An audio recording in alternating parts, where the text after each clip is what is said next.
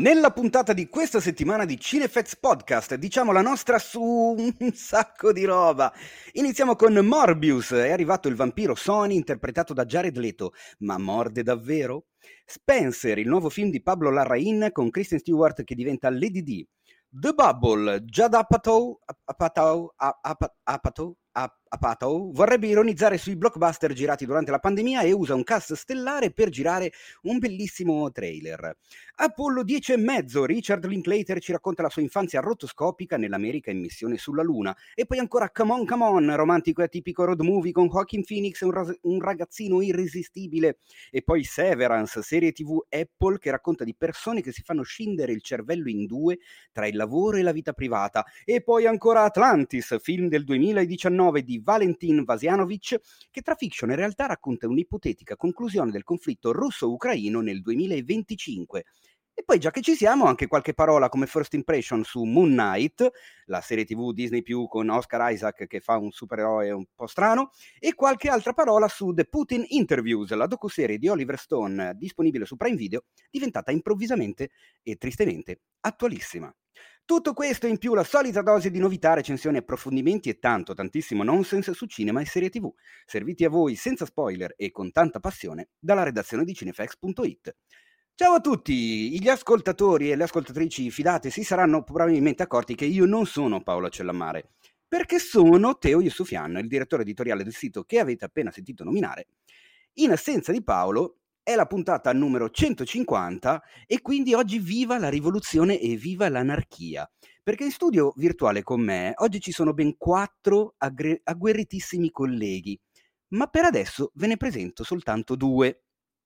E il primo è il secondo, e il primo e il secondo fa già ridere, redattore più prolifico del nostro sito, talvolta anche regista di opere bizzarre e titolare del podcast Sul divano di Ale, che guarda un po' è anche il nome della sua rubrica su cinefx.it, da Dublino si è spostato a Milano, ma è sempre lui, il nostro inimitabile Alessandro Dioguardi. Ah, buonasera, per un attimo ho guardato fuori dalla finestra per dire sono ancora a Dublino, perché sei partito con Dublino ho detto no, cosa è successo? Ho sbagliato?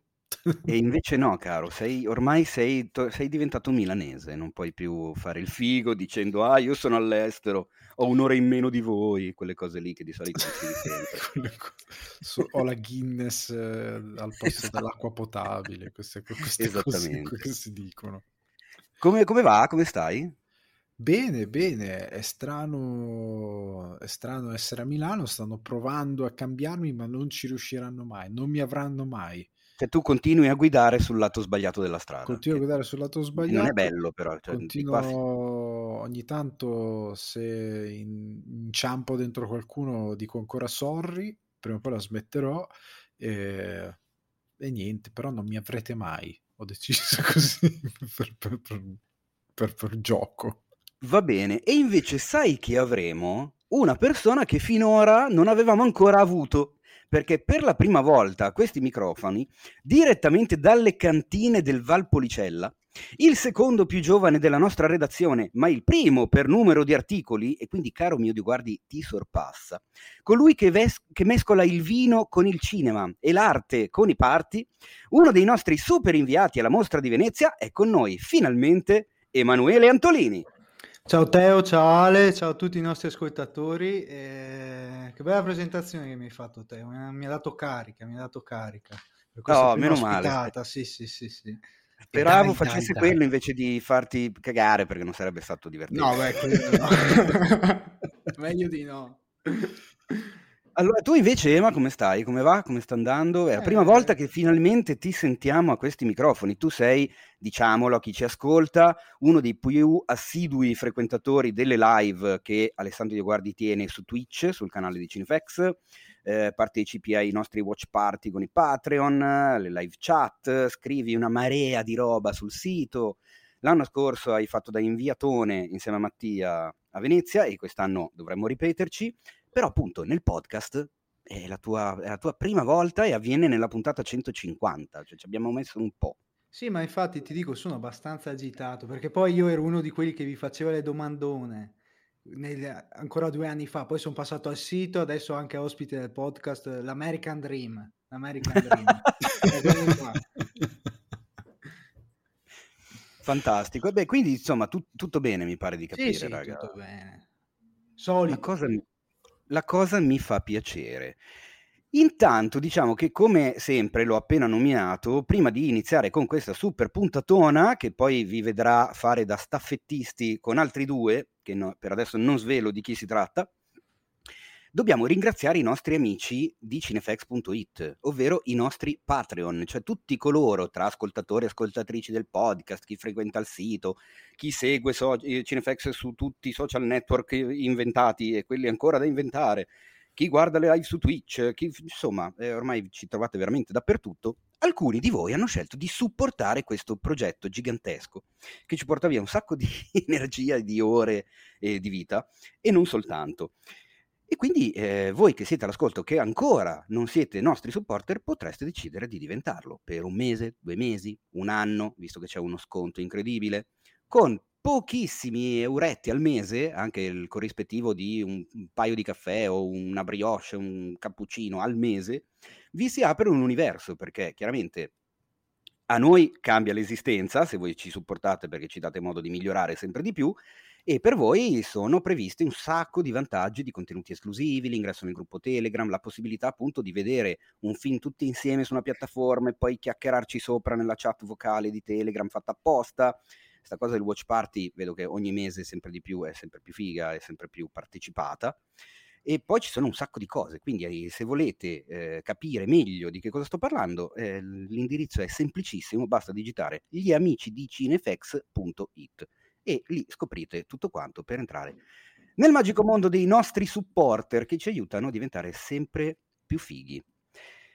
Direi che detto ciò possiamo cominciare con le news che insomma visto che abbiamo saltato una settimana per impegni vari e intanto salutiamo Paolo che eh, per la seconda settimana di fila non c'è anche se in realtà è soltanto la prima puntata che salta perché eh, settimana scorsa è saltata per tutti quanti perché non ce la facevo neanche io e io però ho per l'occasione un saluto da Paolo, così iniziamo la puntata, sentiamo la sua vocetta, ce lo leviamo dalle palle e andiamo avanti in autonomia e anarchia. Anarchia.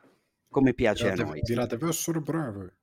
Se- Sentiamo che cosa ci dice Paolo. Io non ho sentito che cosa ci ha detto, come, come al solito quando facevamo la posta del cuore che io non sentivo i vocali, non ho, ho- ho detto a Paolo mandi un saluto e lui me l'ha mandato ma io non so che cosa dica, quindi mm, declino ogni responsabilità. Omuncoli e donnuncoli, ciao, sono il vostro Paolo e sono infognato nel lavoro fino al collo e quindi non potrò essere con voi eh, in questa puntata. Spero di riessere lì eh, presto, non per vedere Teo, perché onestamente non ci tengo. No, non è vero, dai, mi manca anche Teo. Mi mancate tutti. Eh, appena riemergerò da questi impegni impellenti e distruggenti, sarò lì con voi per eh, parlare di un po' di nonsense cinefilo. Ehm, non sto vedendo niente perché non ho neanche il tempo di vedere qualcosa, ma recupererò. Lo farò per voi. Ciao.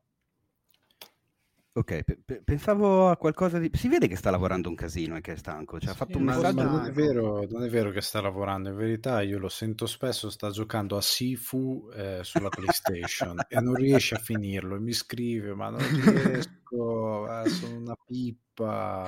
In realtà è tutta è una vero. scusa. Sì, qua, sì, in verità è lavoro. chiusissimo, non dorme neanche più. Che tristezza. Comunque che, che messaggio formale, compito, non ha, ne- non ha neanche nominato Star Trek. Cioè, guarda, tocca, tocca Eh, nominarlo no, a Eh, no, però, eh. però no, non va bene così. Tu non puoi, non puoi aiutarlo così tanto Eh, ma lo sai che bis- bisogna mantenere la media di un- una, no- una nomination a puntata, bisogna fare il nome di quella serie che non guarda nessuno, a parte Paolo.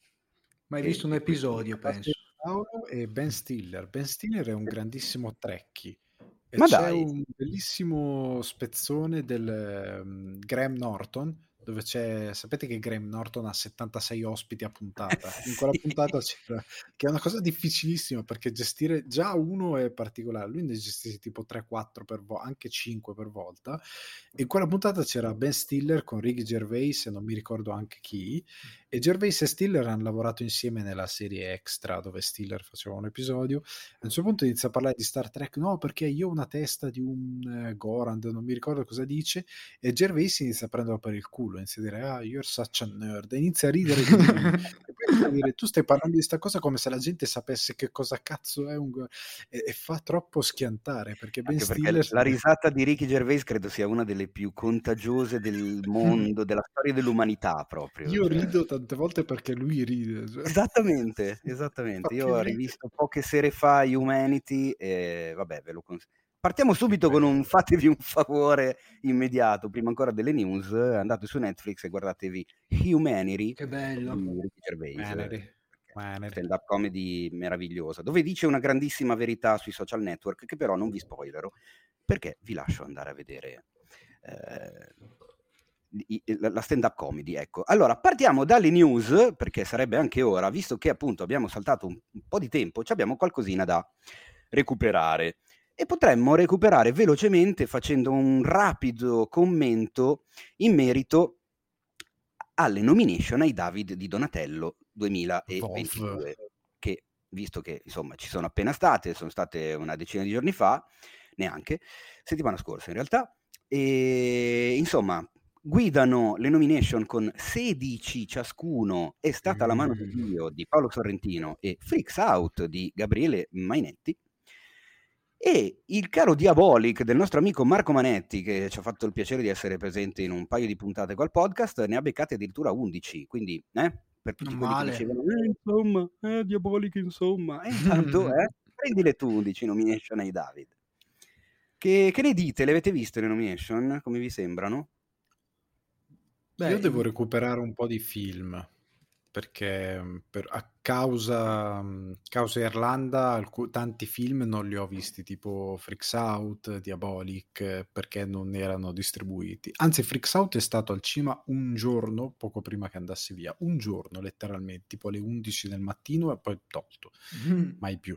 Questa è stata la distribuzione estera. non- Ma perché avevano sbagliato in realtà.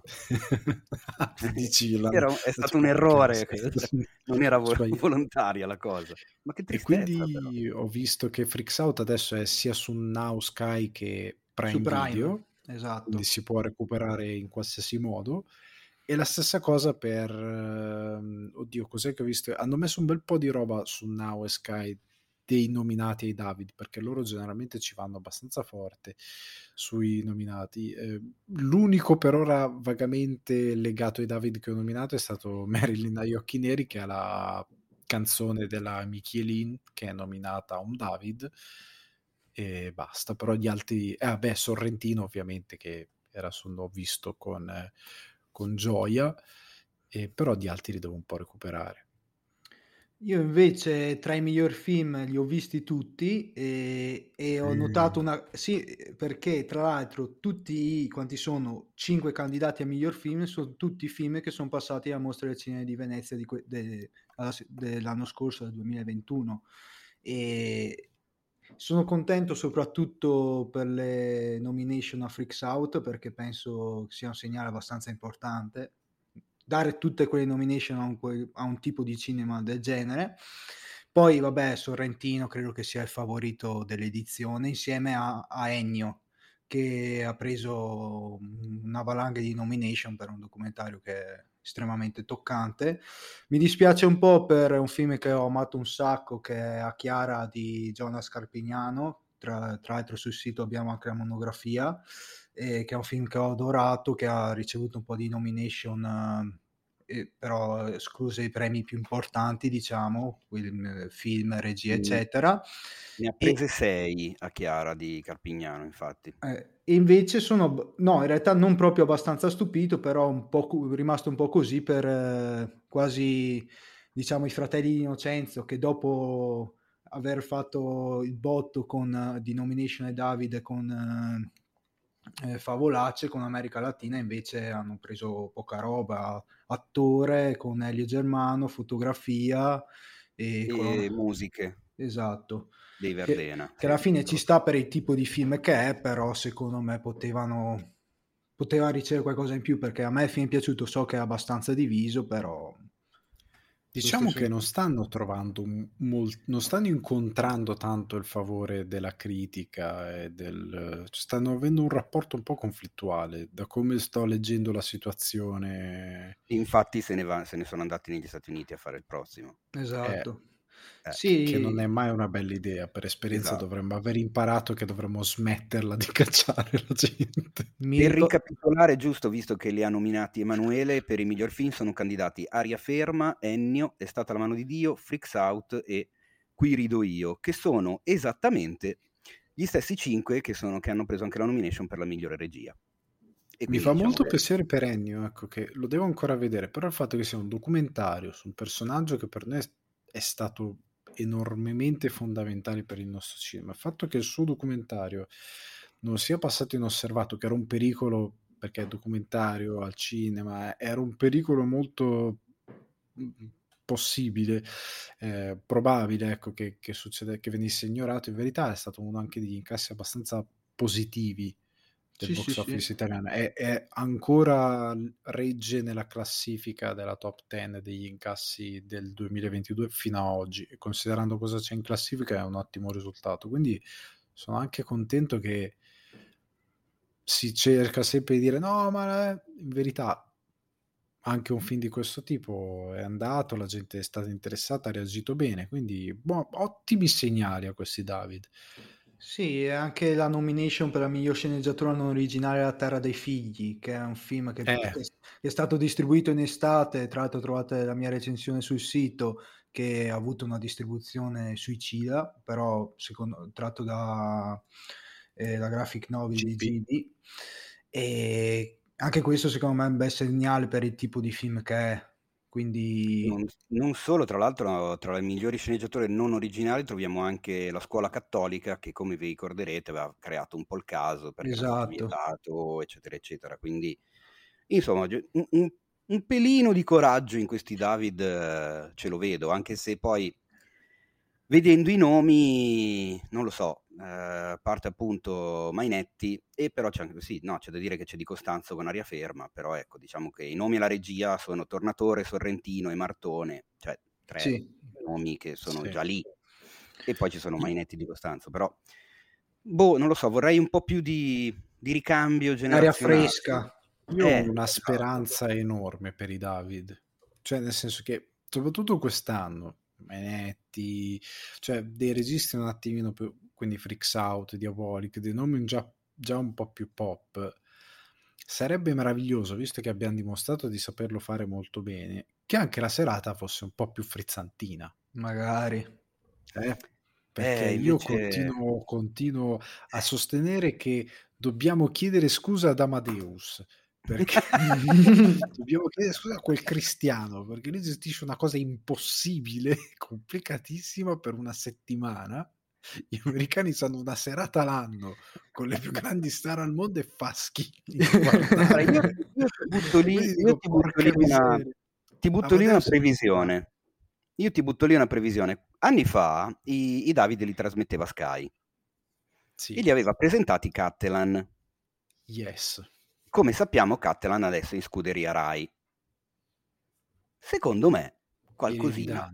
Beh, insomma, dai. speriamo, dai, eh. speriamo, sarebbe una perché comunque è una cosa buona sempre per il discorso di avvicinare la gente al, al nostro cinema, perché purtroppo negli anni si è creata anche per delle ottime ragioni una giusta diffidenza verso è un film italiano, oh, che miseria. Cioè, la gente aveva determinate reazioni perché diciamo quello che era più pop e che la gente vede, identificava in linea generale come cinema italiano era proprio brillante negli ultimi anni, visto che c'è stata una discreta rinascita, ci sono degli autori con delle voci interessanti, che fanno cose interessanti, tanti bravi attori, registi che lavorano anche a livello internazionale, sarebbe buono che la comunicazione anche del premio, eccetera, eccetera, si avvicinasse di più al pubblico, così la gente dice, ah, ma non, non è più questa brutta cosa che per un periodo c'è stata, è diventata una cosa diversa.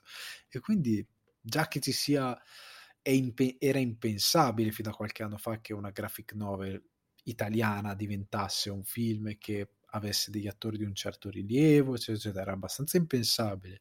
Anche Diabolic, lo stesso Freaks Out, completamente originale, era impens- totalmente impensabile. Io non ci sarei mai arrivato che sarebbe eh, potuto arrivare a un film di questo tipo. Quindi proviamoci, secondo me. Speriamo. Ce la possiamo fare. Dai. E invece, parlando del contrario delle rinascite, eh, passiamo a un, un, paio di notizie non, non simpatiche, eh, che sono proprio il contrario della rinascita, perché come avrete sentito molto probabilmente, abbiamo saputo che Bruce Willis si ritirerà eh. dalla recitazione. Eh, gli hanno diagnosticato la afasia e insomma, mh, mm, eh, come si dice Spieghiamo eh, brevemente che cos'è per chi fosse, esatto. per chi non avesse un uh, medicina 24 sotto, sotto, sotto... Eh, medicina 33, no? Come cacchio era? Diciamo che è una cosa degenerativa che ti porta a perdere la capacità di comunicare e di comprendere gli altri, sia nel parlato che nello scritto. Esatto. Quindi, giustamente, trattandosi di un attore, le cose non sono proprio il massimo della vita era una cosa che, diciamo, girava nell'aria, c'erano un po' di voci che, che giravano e che andavano a giustificare la scelta di Bruce Willis di girare così tanti film di serie Z negli ultimi tempi, perché, insomma, un po' come dire, guadagno quello che posso, faccio quello che posso, perché tanto so che prima o poi devo smettere, e alla fine purtroppo effettivamente le voci erano fondate e anche Cosa perché conf- erano gli unici che probabilmente lo chiamavano, perché una produzione grossa probabilmente non si prendeva carico di un attore che è una cosa brutta da sapere perché poi c'è sempre il giornale che va a investigare e tira fuori cose che sarebbe anche bello lasciare dove sono per la persona, per la persona. Ma infatti purtroppo... andava spiegata la cosa, cioè nel senso, non solo lui sceglieva quel tipo di progetti, ma ahimè erano anche gli unici progetti eh, lo... in cui veniva coinvolto, sì. perché insomma... Molto banalmente è stato raccontato l'episodio meno degradante, diciamo, per, per, per Bruce Willis, che è semplicemente scena molto semplice. Lui c'è una, una protagonista di fronte a lui che quando dice una battuta X, quella è la sua, diciamo, coda per sparare. Lui ha un'arma da fuoco, deve sparare. Purtroppo questa scena facevano fatica a farla perché lui sparava un po' come sbagliava continuamente l'attacco del, di quando doveva sparare perché appunto la malattia gli creava dei problemi e tante volte sembrava un po' disorientato sul set e aveva qualcuno sempre con lui che lo portava e quindi giustamente una produzione di alto budget, per quanto appunto alto budget, non si possono permettere di gestire determinati problemi e l'indie era l'unico perché per un regista di basso profilo hai Bruce Willis, lo metti sul poster, come io sono andato a guardare tutti i poster di queste produzioni, la parte diciamo comica è che Bruce Willis è sfruttato in una maniera, cioè proprio è sempre sul poster, al centro, pure che è sul film per 5 minuti, lui è al centro del poster con il Bruce Willis gigantesco perché è un'occasione incredibile per, per un regista, un mito di questo tipo. Certo. Però è, sì. è, poco elegante che siano saltati fuori tanti dettagli. Diciamo nel, che... caso, nel caso strano in cui qualcuno non avesse visto tanti film con Bruce Willis, che film gli consigliereste di recuperare? Partiamo da Emanuele. Ma al di là di quelli strafamosi tipo Die Hard oppure Pulp Fiction e via dicendo, eh, a me è sempre piaciuto il suo personaggio di Sin City che interpreta in Sin City di Robert Rodriguez. Oppure eh, sempre con Bruce Willis La morte ti fa bella. Uh, ma dai, Esatto, che diciamo so- sono un po' due film che magari possono sfuggire quando si pensa a Bruce Willis. Beh, vabbè, non cito, magari ve li rubo tutti, però il film in cui secondo me fa la sua miglior performance che è con Terry Gilliam, ovvero l'esercito delle 12 scimmie. Eh, esatto, al fianco di un Brad Pitt straordinario, oppure lì Bruce Willis è clamoroso. E quindi al di là di tutti i ruoli action che ha, che ha avuto nel corso della sua carriera, questi tre film secondo me sono assolutamente da recuperare. Ale, cosa dici? Cosa aggiungi? Eh, io uno dei film che mi ha fatto innamorare di Bruce Willis è stato l'ultimo Boy Scout. Madonna, di... ma me li rubate tutti. Sto depennando dalla lista quelli che volevo consigliare. Questo no, io. questo no. Di Tony Scott, con eh, più che altro la sceneggiatura di Aiutami che sto avendo un lapsus. Ehm, di Shane Black Shane Black, esatto. Eh, Predator, eccetera, insomma. Esatto, praticamente Shane Black, come un po' suo uso e costume, scrive questa sorta di noir più o meno, una detective story, però molto decadente ovviamente, dove lui è era effettivamente un boy scout che, siccome ha fatto una determinata cosa, è finito un po' in disgrazia fa il detective privato. Però è bellissimo perché lui ha tutte quelle battute a effetto alla Bogart, però tante volte sono girate in commedia, sono asciuttissime a livello di commedia e Bruce Willis era uno che la sapeva fare benissimo la commedia, perché tanti lo conosciamo per l'azione, però lui è nato dalla commedia per tante cose e quindi è troppo forte come film, cioè ogni secondo c'è una battuta che lui fa che è troppo bella che te la ricordi. Um, poi c'è quella frase che all'epoca era diventata famosa, l'acqua bagnata, il cielo blu e le donne hanno i segreti, cioè quella cosa lì eh. bellissima, eh. che, come per dire hai scoperto l'acqua calda, che, era, che era, viene ripetuta per tutto il film ed è troppo ganza ed è un film bellissimo. E poi il mio guilty pleasure che è Hudson Hawk ma da, vabbè, ma che allora che cazzo, allora non parlo più. Io non l'ho visto, non l'ho visto. No, ti prego, guarda, è stato un flop incredibile. Sì, beh, anche perché diciamo che ha tante fa- è anche uno dei miei guilty pleasure, devo... la... infatti ne avrei parlato così, con Danny Aiello e loro due fanno, no. sono due rapinatori, diciamo, e la cosa figa è che eh, quando fanno il colpo per organizzarsi, per eh, tenere i tempi del colpo, della rapina, perché comunque prima che scattino gli allarmi e tutte le cose, eccetera, eccetera, decidono prima quale canzone cantare e partono con la canzone cantata all'unisono in modo che si, si ricordano i tempi che hanno per uscire da quel luogo. Dicono, ah, abbiamo due minuti e mezzo, ok, due minuti e mezzo, cos'era? Non lo so, Swinging in the Star. Ok, Swinging in the Star, dai, dai. E cantano la canzone, c'è il montaggio alternato con loro che cantano, uno che disattiva le telecamere, l'altro che sgattaiola.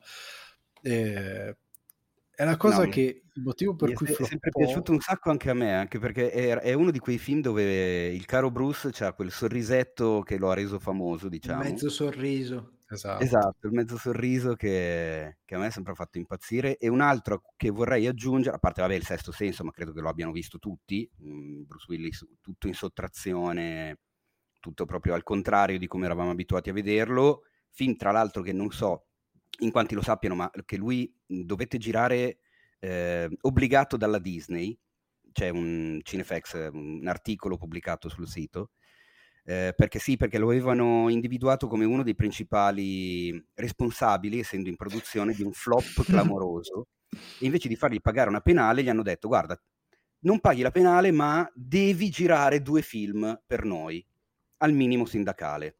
Uno era un film che poi non si è calcolato assolutamente nessuno e l'altro era il sesto senso, quindi diciamo che insomma girare film per punizione non gli è andata malissimo, ma l'altro era un altro dove tira fuori le sue capacità di commedia, che ricordiamo Bruce Willis è partito dalla televisione con Moonlighting, un telefilm assolutamente delizioso, ed è FBI Protezione Testimoni, che bello, con Matthew Perry, il fu Chandler di Friends, e anche quello secondo me è un filmetto che è proprio così, giusto per passare il tempo, però insomma lui fa Johnny Tulipano e io me però è, ebbe successo quel film. Eh sì. Ebbe, ne fecero due. Ne fe- è vero, fecero anche il sequel, hai ragione. Fecero anche il sequel. Io, io me lo sono riguardato quest'anno a Capodanno. Io a Capodanno ho mangiato come un porco e mi sono riguardato FBI Protezione Testimoni per dei motivi completamente casuali. ma cioè, scusa, ma... randomici. non capisco il perché, ma va bene. Però attenzione perché c'è un altro ritiro, anche se questo mm. è in forse, perché quello di Bruce Willis purtroppo è, è sicuro, mentre quello di Jim Carrey è apparentemente solo ventilato.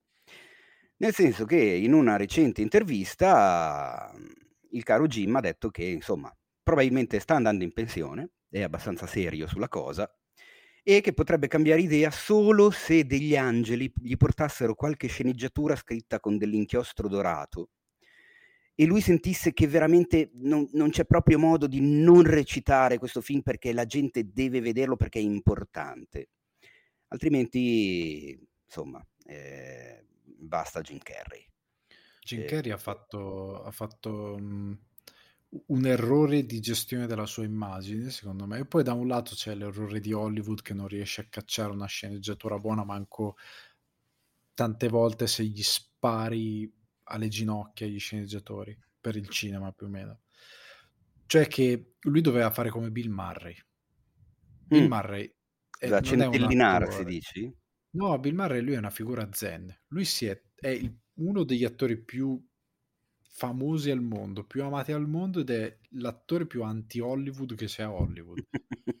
Cioè, proprio anti-Hollywood, non perché odi Hollywood, ma semplicemente perché lui ha il suo modo di, di approcciarsi alle cose. Si è fatto dei gran bei film, con de- lavora con dei registi fichissimi, ehm, da Jarmusch a Wes Anderson. Lui lavora in modo incredibile. Mm, Jim Carrey doveva fare più o meno quel percorso lì. Lui purtroppo ha avuto anche dei problemi personali Eh, quello secondo una me. riscoperta, eccetera, eccetera, e poverino anche delle cose abbastanza brutte. Però c'è anche da dire che lui ha fatto recentemente la serie TV Kidding, che è bellissima e dove è bravissimo e è stata praticamente quasi ignorata per dei motivi anche che non capisco perché è veramente bella e se potete guardatela perché lui è incredibile, a testimonianza che se gli danno la sceneggiatura scritta come si deve, che è nelle sue corde, lui è bravissimo e quindi secondo me fa anche bene a ritirarsi, cioè dire se proprio c'è la sceneggiatura per me recito, se devo fare scemo più scemo 3 la vendetta dello scemo no, cioè, cap- lo capisco anche, cioè Sì, giustamente. Perché non si capisce bene se è lui che rifiuta i progetti o, o se nessuno gli propone, perché io avevo guardato la sua filmografia recente, di film pienamente riusciti, non ce ne sono che vedono lui proprio come protagonista, perché adesso ha recitato nei due Sonic e dopo per trovare un film decente degno di Jim, cioè che abbia Jim Carrey pienamente in forma, non so in, quanti, in quanto bisogna andare indietro col tempo. Quindi Eh, forse se mi lasci ti cancello e sì, siamo già al Truman Show. 2004 però. Eh, Eh sì, Sono sa- tanto esatto. tanto indietro, tanto tanto Perché- indietro. appunto perché ha fatto la serie TV che eh, lì ha dato prova ulteriormente del suo talento perché ricordiamo che Jim Carrey sì, è- viene dalla commedia anche lui però è bravissimo quando deve fare eh, parti drammatiche io ricordo sempre Man of the Moon di Milos Forman che è un, On the Moon. Ah, On the Moon, On the eh, Moon. che cioè, secondo me è una delle sue migliori prove e anche lì cioè, diciamo che è capace, si danno i progetti giusti, eh, solo che appunto ha ragione a non voler mh, accettare tutto quello che gli viene proposto.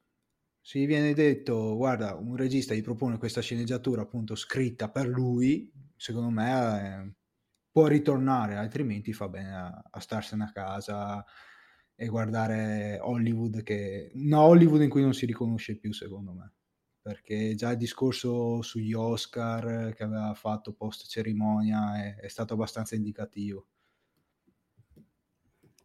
Esatto, infatti mi dai l'assist e qua Paolo sarebbe contento, ma tanto sappiamo che Paolo questa puntata non l'ascolterà mai, eh, per parlare dell'altra news che è una delle news che noi non stiamo volutamente seguendo sul sito, quindi non le state trovando, anche se mh, a a una certa avremmo potuto anche prenderla in considerazione, Esatto, abbiamo scelto, abbiamo scelto una strada e l'abbiamo mantenuta Ormai ovvero il caso Will Smith, eh, lo, lo Slapgate di Will Smith.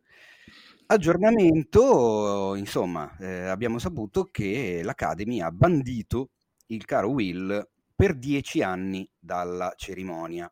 Ma attenzione, perché una cosa è dirla così e una cosa è andare a specificare che in ogni caso Will Smith potrà comunque essere nominato e potrà anche vincere degli Oscar, quindi è bandito dalla presenza alla cerimonia. Lui non fa più parte dell'Academy perché si è dimesso di sua sponte, ma ha semplicemente anticipato quello che ormai era abbastanza scontato che sarebbe accaduto. Eh, lo hanno bandito dalla cerimonia per dieci anni, però appunto potrà comunque essere candidato, vincere. Non so questi dieci anni se poi saranno dieci, sinceramente non ci credo più di tanto. Come ha detto Gervais, saranno sei con buona condotta.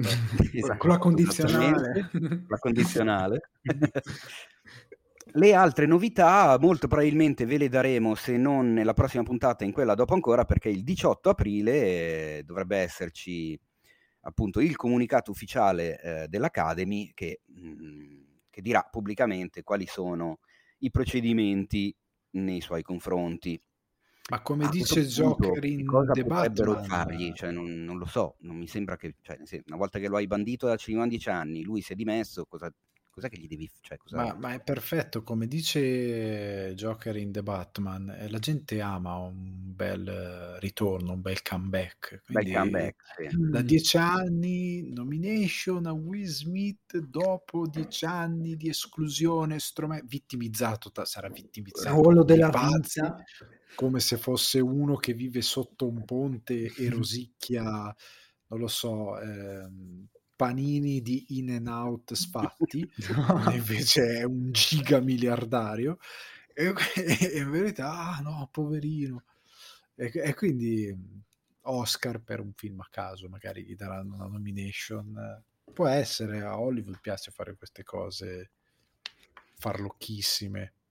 Beh, un po' come anche un po' piacciono un po' a tutti, dai, i comeback. Diciamo che Hollywood ne ha, ne ha, visti tanti, banalmente mi viene in mente un Robert Downey Jr. che da bistrattato e additato, d- drogato e quant'altro, e in, in, entrava e usciva dalla prigione come dall'S lunga e praticamente è diventato uno degli eroi, uno dei più pagati di sempre, eccetera, eccetera. Io mi ricorderò per sempre quella gag dei Simpson quando vanno negli studios e c'è una sparatoria e c'è il protagonista, c'è la polizia che fa una sparatoria con Robert Downey Jr. Loro dicono, ah, staranno girando un film. E Homer fa, ma non ci sono le telecamere. Perché non era proprio. Però ecco, sì, può essere, può essere. Sono... Anche perché noi magari eh, esageriamo i toni per giocare, però alla fine super condannabile il gesto, però non è che ha ammazzato un cristiano per strada, cioè nel senso eh, ha, ha fatto una cosa che va punita, però non è che eh, è ovvio che nessuno dice non lo voglio vedere mai più.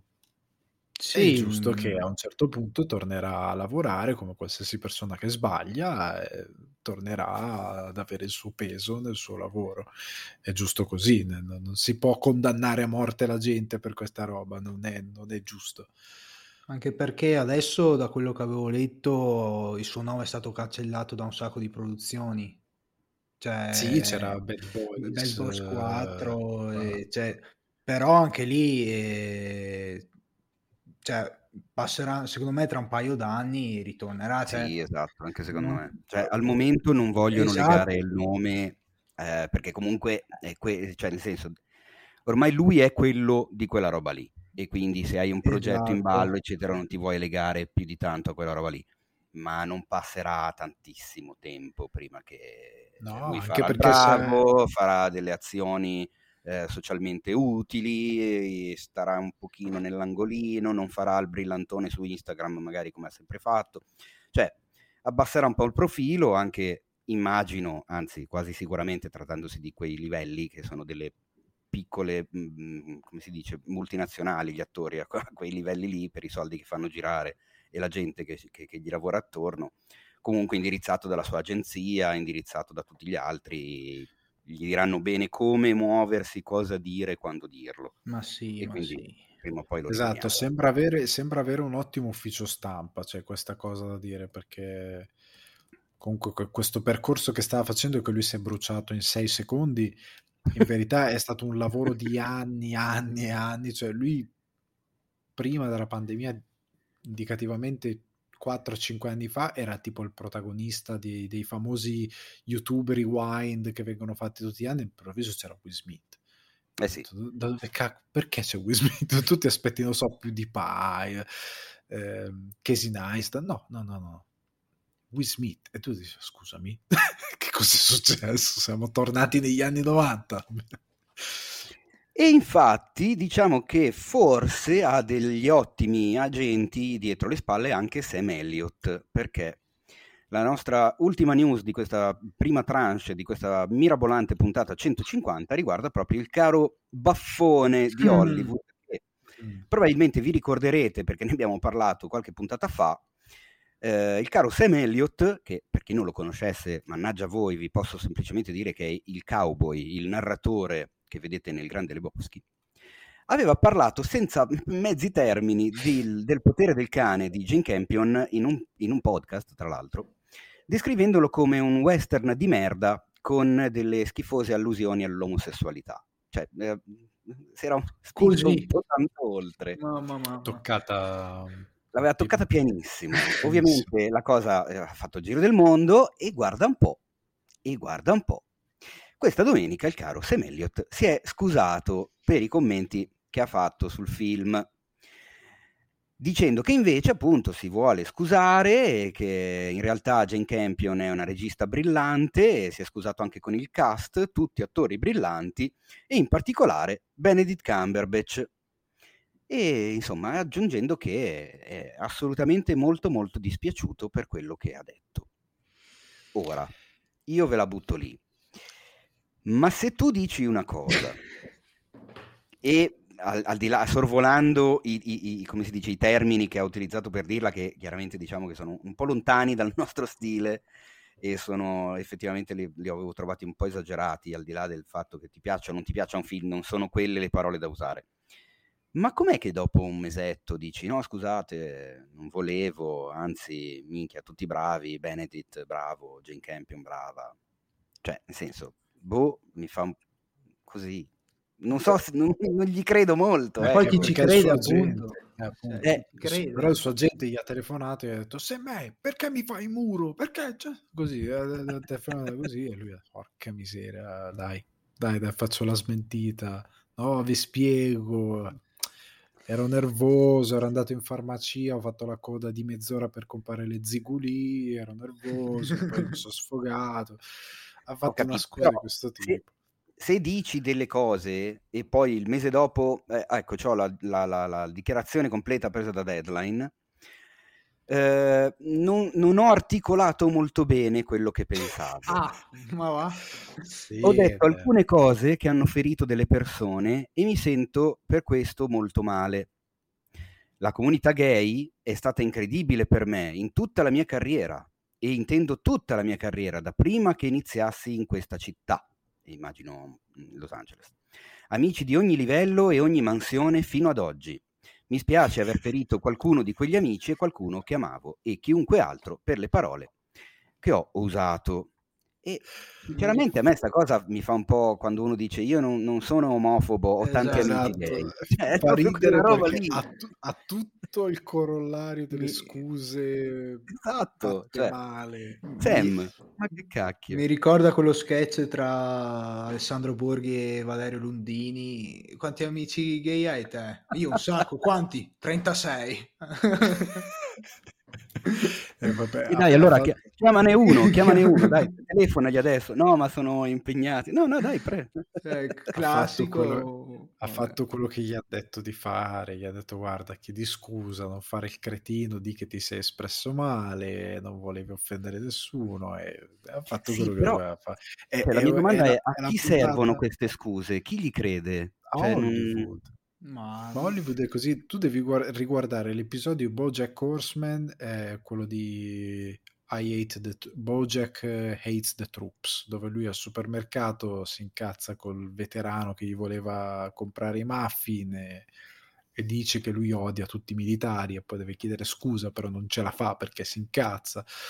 E, e quello, quello, lì ti spiega perfettamente il ragionamento di tutta questa, di tutta questa situazione. E hanno iniziato a venire meno i progetti, le proposte, hanno detto guarda, chiedi scusa che ci mettiamo d'accordo esatto. perché altrimenti sì, sono proprio scuse che chi ci crede.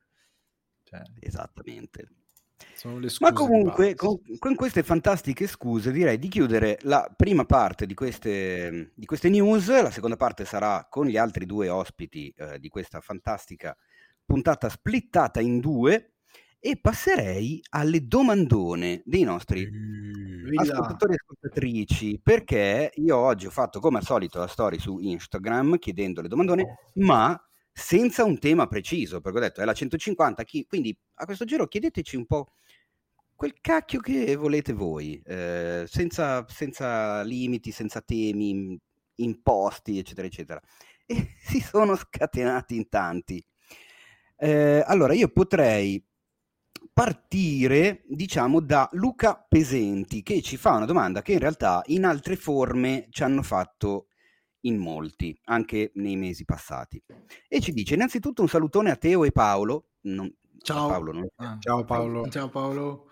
E chiunque ci sia come ospite, quindi ecco, salutate. ciao, ciao. La mia domandona è come riuscire a fare il salto di qualità, tra virgolette, per poter apprezzare e capire fino in fondo un film?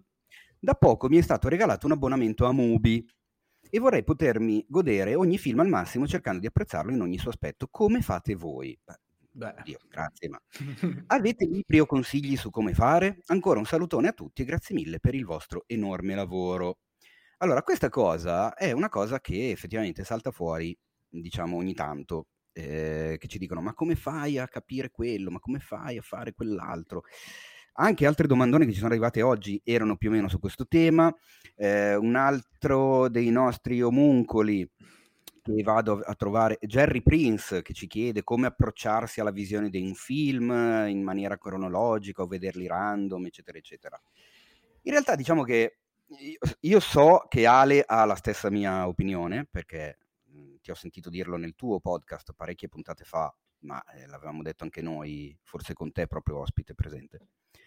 E abbiamo una nostra idea, nel senso che vederli random è un rischio, perché mh, rischi di, appunto, di, di, non apprezzarli, di non capirli, se non hai idea di che cosa ci sia dietro, di cosa c'è stato prima e tutto quanto. Ora, non è per forza necessario vedere tutti i 125 anni di storia del cinema precedente, però puoi crearti un percorso. Il mio consiglio rimane sempre quello, e poi lascio la parola a voi, di prendersi un bel, un sano e fantastico libro cartaceo, lasciando stare internet, di storia del cinema. Sceglietevelo, non prendete quelli che costano 2 euro al, nel cestone del Carrefour, perché quelli chiaramente valgono i 2 euro. Ne scegliete uno che vi ispira di più, cominciate a leggervelo e andate a recuperarvi pian pianino i film che più vi interessano, che più vi intrigano mentre ne leggete. E pian piano così cominciate a farvi un percorso. Nel frattempo non è che non dovete più vedere nient'altro, cioè, continuate a vedere quello che state vedendo, le serie, i film nuovi, eccetera. Ma vedrete che comunque un pochino la testa e la vostra opinione comincerà a diventare un, un po' più rotonda, ecco, un po' più, come si dice, un po' più cementificata su qualche base solida, piuttosto che così, relativa soltanto al mi piace o non mi piace, che è lecito, è giusto che rimanga, però magari hai qualche elemento in più per capire che cosa cacchio stai vedendo, che perché il regista ha fatto quello, se ci sono riferimenti, se ci sono citazioni, se ci sono se il genere viene rispettato o viene stravolto, cioè se tu non conosci un qualcosa è difficile poi riconoscerlo quel qualcosa altrove. E quindi va, il mio consiglio rimane questo, non so cosa ne pensiate voi. Eh, io dico sempre che ehm, è, è, un è, un po', brutto quando le persone si sentono in difetto verso una forma d'arte che come il cinema è pop, cioè nel senso è per tutti, è stata ideata per essere per tutti, è un po' brutto, non dovreste mai avere questa cosa, come non bisogna mai avere nel lato opposto la presunzione di arrivare fa schifo così a caso, vomitando parole. Eh, come ad esempio, uso me stesso come esempio. Io, come tante persone al mondo, mi piace ascoltare la musica.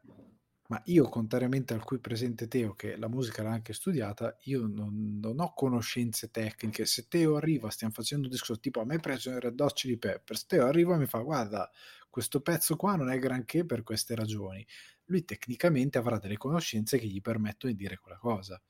Io parlo per il mio gusto da persona media che ascolta una, qualcosa di pop e che ha un interesse piuttosto relativo nell'approfondire determinate meccaniche. Se avessi, come nel caso del cinema, eh, per chi si fa la domanda, un interesse magari un po' più ehm, ampio scavare nel, nel, nel, poter apprezzare anche delle opere che hanno del, degli obiettivi diversi rispetto all'intrattenere puro, ehm, come ha detto Teo, cercati magari qualche testo che ti spiega di più, magari ti affascina di più imparare qualcosa di più a livello tecnico di regia, quindi il linguaggio della regia, cerca di capire anche cosa ti interessa approfondire di più, se ti interessa avere un po' un'infarinatura di tutto, eh, sceneggiatura, quindi anche banalmente storytelling a livello generale, e visto che ti hanno dato un abbonamento a Mubi, cerca anche di sceglierti in base anche a quello che trovi come mh, film ritenuti importanti per il cinema in base al percorso a dove sei nel tuo percorso quale film può essere per te interesse per iniziare non tanto a scimmiottare quello che il critico ti dice già cioè io invito sempre a questa cosa capite come funziona una forma d'arte in questo caso il cinema e poi non è perché sul libro c'è scritto questo film è grandioso per queste ragioni, poi lo vedete e ripetete quello che avete letto, Beh, quella no. cosa ha, non ha alcun valore, cioè sei no. un pappagallo. Devi guardare il film e magari provare a cercare di trovare anche tu qualcosa di tuo in base a quello che hai imparato e magari imparando altre cose cambierai idea di quel film perché è quella la parte bella perché tante volte tante testine di rapanello che si vedono anche online parlano di cose palesemente come un libro stampato, cioè hanno letto quella cosa lì su quel film del regista XYZ, opera XYZ e ripetono esattamente quello che hanno letto sul libro. Se tu vai a pigliare il libro, puoi prevedere qualsiasi risposta ti daranno su quella cosa lì perché stanno ripetendo a memoria il testo, non hanno un pensiero loro. Quindi fai anche un percorso, cerca anche di scoprire perché su Mubi ci sono anche opere recenti eh, di cinema più moderno e poi avere questa occasione di scoprire una cosa che magari non è tanto approfondita a livello critico, che è una cosa nuova e che ti può aiutare anche a capire, a fare dei ragionamenti, a capire, gioca con questa cosa qua perché non prenderla in modo troppo eh, pressante, nel senso che devi avere questo peso, ah se non capisco sono scemo, perché è sbagliato, De- devi anche, deve essere una una ricerca culturale tu che ti stimoli, non che ti appesantisca, deve essere un divertimento anche. Sì, soprattutto, esatto, cioè, se, se, non la vivi come, se non lo vivi come tale, anche no. Cioè, è finita. sì, io sono dell'idea che appunto, beh no, non io, però il cinema è un'arte e, e quindi eh, bisogna approcciarsi a quest'arte eh, sub, come hai detto te, Ale, come hai detto te, Teo, con passione, cioè non sentirsi obbligati a, a, a, vedere un film perché ce lo dice qualcuno. Ognuno deve fare il proprio percorso. Se eh, vuoi iniziare a, a, capire magari come appunto funzionano certi, certi aspetti tecnici o, o, perché quel determinato film è così importante all'interno della storia del cinema, eh, appunto essendo un'arte l'arte va studiata quindi eh, si parte appunto da dei manuali io per, dirti, per dirvi sono partito ancora alle superiori mi ero preso cioè, col bonus eh, 18 app eh, l'avventura del cinematografo che era questo manuale di storia del cinema e da lì ho iniziato a leggere ho iniziato a recuperare cose e pian piano eh, mi sono fatto una mia idea ovviamente eh, se hai un abbonamento movie, lì ci sono un sacco di film, diciamo, non prettamente eh, che appartengono al cinema pop, ma diciamo più di stampa autoriale, quindi magari alcuni ti possono sembrare più difficili quasi da comprendere perché, perché provengono, cioè ci sono i film di Pasolini, di cioè tutte opere che magari necessitano forse un percorso che non si, non, non si adattano a, una prima visione. E, però eh, anche lì, se vuoi approcciarti a magari film di questo tipo, lo, lo vedi, eh, ti fai una tua idea, magari non ti è piaciuto, vai a leggere, vai a studiare perché eh, quel film eh, è importante all'interno della storia del cinema, lo rivedi e, e cerchi di farti una tua idea, magari rielaborando un tuo pensiero critico, però non bisogna mai sentirsi in obbligo di farsi piacere qualcosa perché ce lo dice qualcuno, questo è l'importante, cioè bisogna approcciarsi a quest'arte con passione e, e comunque studiando, secondo me io sono sempre dell'idea che bisogna, cioè essendo un'arte bisogna studiarla perché ce la insegnano, eh, vabbè alle superiori non penso ci siano corsi, però all'università io li ho, cioè, ho fatto anche anch'io certi corsi, quindi ce la insegnano e se ce la insegnano non c'è un motivo. Però In ecco. realtà ci, ci sono delle scuole, ma sono veramente pochissime alle superiori. Eh, cioè, te l'hai fatto, no, Teo? Sì, l'ho fatta, ma stiamo parlando di secoli fa e anche la mia, banalmente, non è già più come quando l'ho fatta io, Ecco. quindi parlando già di, di robe diverse. No, volevo chiudere appunto dicendo che non devi farti piacere per forza qualcosa che magari piace a tutti e te lo dice Emanuele Antolini che eh, insomma ha dimostrato a Venezia. Ecco, per dirti, eh, sponta caro- che si porterà per Caro sempre. Muncolo, io sono andato a Venezia, ho visto il potere del cane, ho scritto la recensione il potere del cane abbaiare ma non mordere. 11 nomination agli Oscar, Leone per la Do- migliore 12. 12. Ho visto Dune, so- piaciuto abbastanza, 6 Oscar, eh, piaciuto a tutti. Visto la figlia oscura, non- oscura. mi è piaciuto 100% su Rotten Tomatoes, quindi vedi. Belfast. Beh, bello, bello. Posso andare è avanti? stato un, è stato un disastro quest'anno. E- e- Però il fatto è questo, cioè che appunto, eh, non- e qua mi aggancio anche eh, in parte a un'altra domandona, così eh, la- la- chiudiamo questo spazio delle domandone, perché Gianluca Aquilani ci, appunto, ci ha chiesto come si scrive una recensione. I social sono inondati da analisi, interpretazioni, opinioni su film e serie tv, rendendo più difficile la distinzione tra un tipo di recensione amatoriale e una recensione fatta da chi ha delle conoscenze più specifiche, magari provenienti da percorsi di studio riguardanti proprio questi campi. E poi appunto ci chiede un consiglio per sapere cosa secondo noi non dovrebbe mancare all'interno di un'analisi per essere considerata valida. Eh, poi vabbè, ci un, fa un sacco di complimenti, ti ringrazio e chiude dicendo siete l'unico sito che preferisco a Pornhub. E questa cosa vabbè, ci Beh, fa mi molto piacere, dai. è, un, E- è un ottimo complimento. Ma E in in riferimento a quello che ha detto Emanuele, appunto, non è che ci, ci deve esserci qualcosa, cioè nel senso non esiste secondo me il manuale della bella recensione, cioè la recensione io l'ho sempre vista e la redazione eh, del sito la, la pensa come me, altrimenti non ne farebbe parte. Non- noi non la vediamo come un, un compito o un'indicazione di cioè, un obbligo di andare a vedere quel film o un divieto di andare a vedere quel film, a seconda se sia piaciuto o meno a chi ne scrive. È un parere personale e in quanto tale può parlare di mille aspetti del film eh, in questione, cioè ognuno di noi ha la propria sensibilità, il proprio background culturale, la propria, o- il proprio pensiero, le proprie cose che ritiene importanti e le riversa quando vede un'opera d'arte che può essere anche un film. Quindi dello stesso film cinque persone potrebbero parlarne di aspetti completamente differenti, ma non per questo uno di questi cinque ha più ragione dell'altro o ha fatto una recensione più completa o meno completa dell'altro. Cioè non- secondo me non, non- non c'è una regola. L'unica forse regola è quella di argomentare la propria opinione, cioè Esatto. esatto. tutto lì. Sì, Devi avere delle de- e per farlo però chiaramente devi avere delle basi per poterlo fare, altrimenti ti limiti al mi è piaciuto punto, perché ti è piaciuto boh, oppure non mi è piaciuto punto, perché? Perché è lungo, perché è noioso, lento. però finisce Cioè, le- le- Non- eh, sì, queste opinioni tagliate che non hanno una motivazione dietro, come sono odioso una cosa che io ormai non sopporto più è che erano la, la fattura proprio dell'amatorialità di YouTube quando è iniziata tanti anni fa e che in parte continua a esserci, sono quelle recensioni dove non è che si parla del film a livello tecnico, a livello di sceneggiatura o magari quals- sotto qualsiasi livello, perché come diceva Teo, ogni recensore magari approccia la critica a un film specifico in un modo diverso in base a cosa lo colpisce di quell'opera.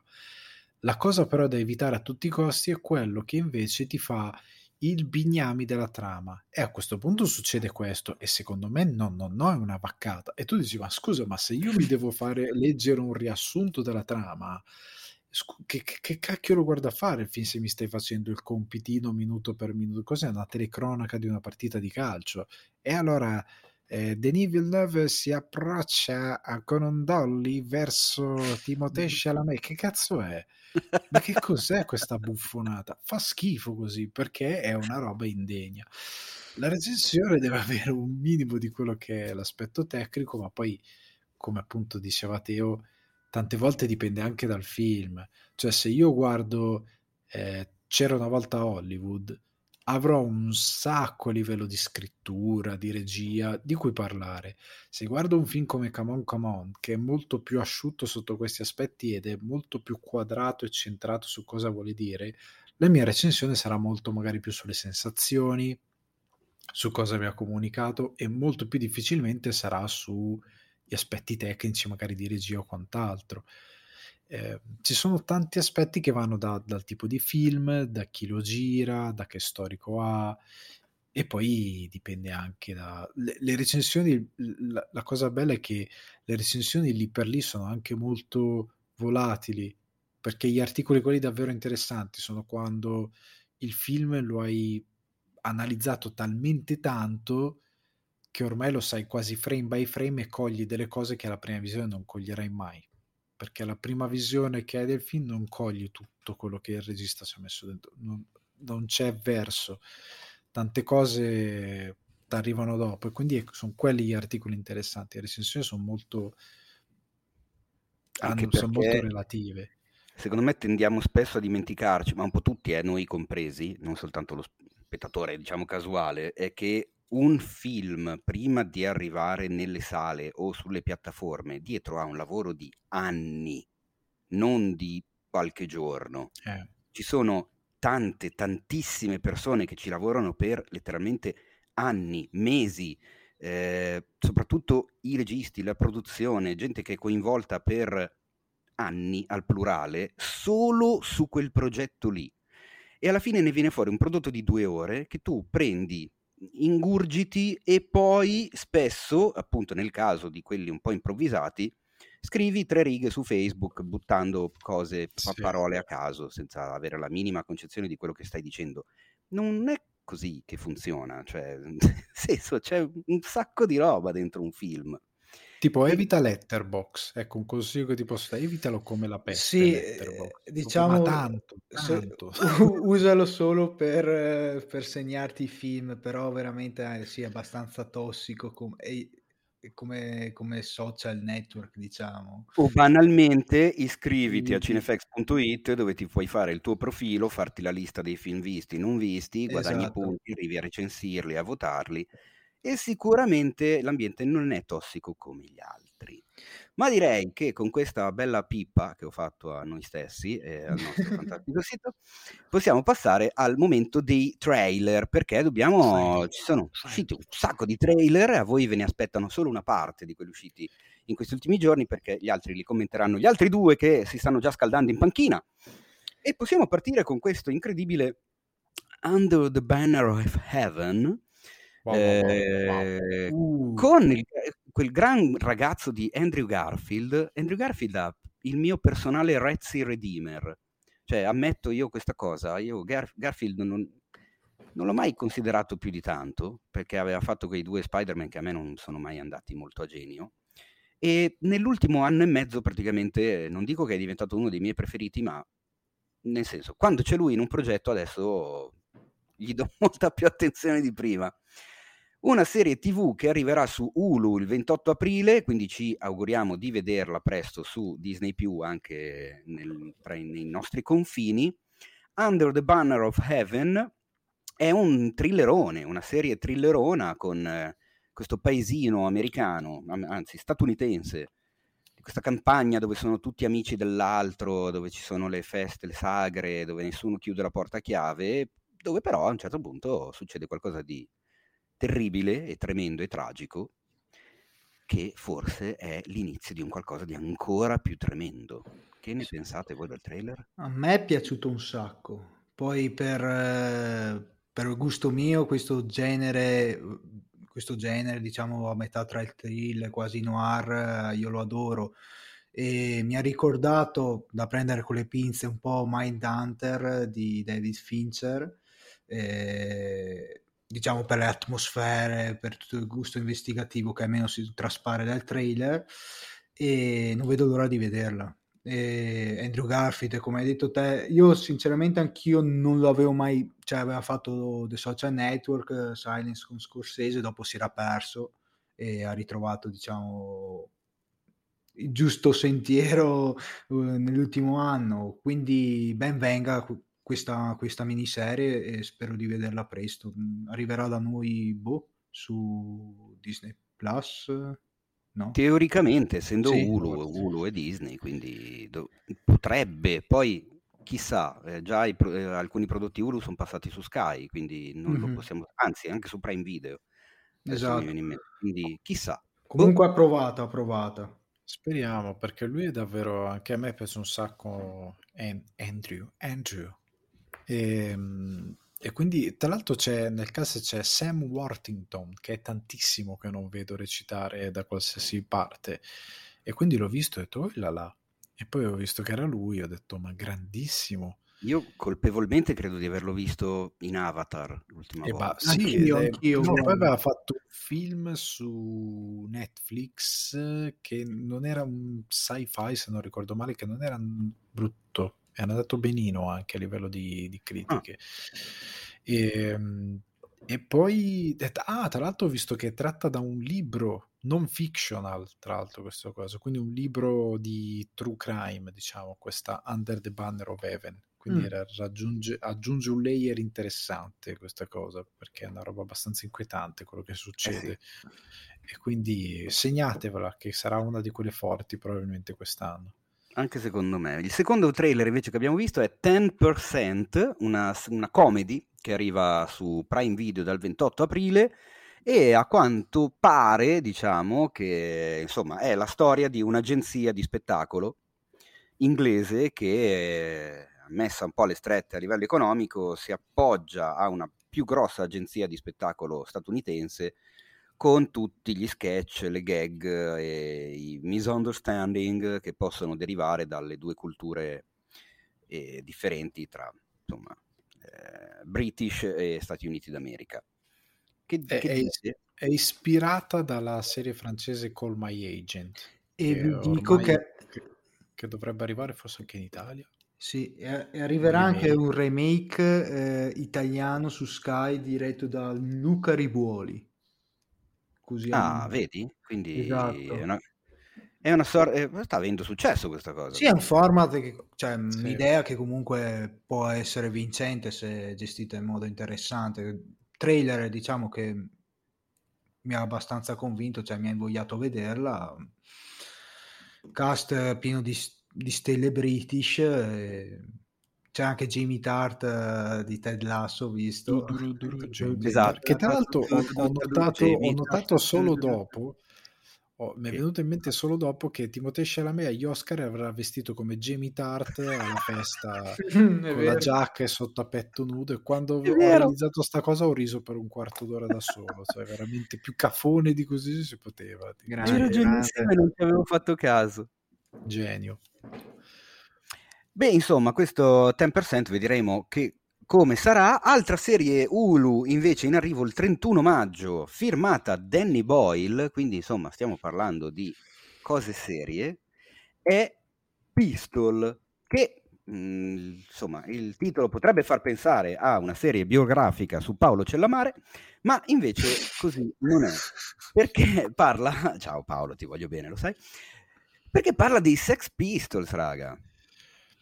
La band di quelli che non sapevano assolutamente suonare e che fecero un casino incredibile nella Gran Bretagna del punk, band che io amo tanto eh, e quindi non me ne frega niente di cosa sarà e come sarà, io la vedrò sicuro. Appena arriva, spero che arrivi su Disney, magari sul catalogo Star.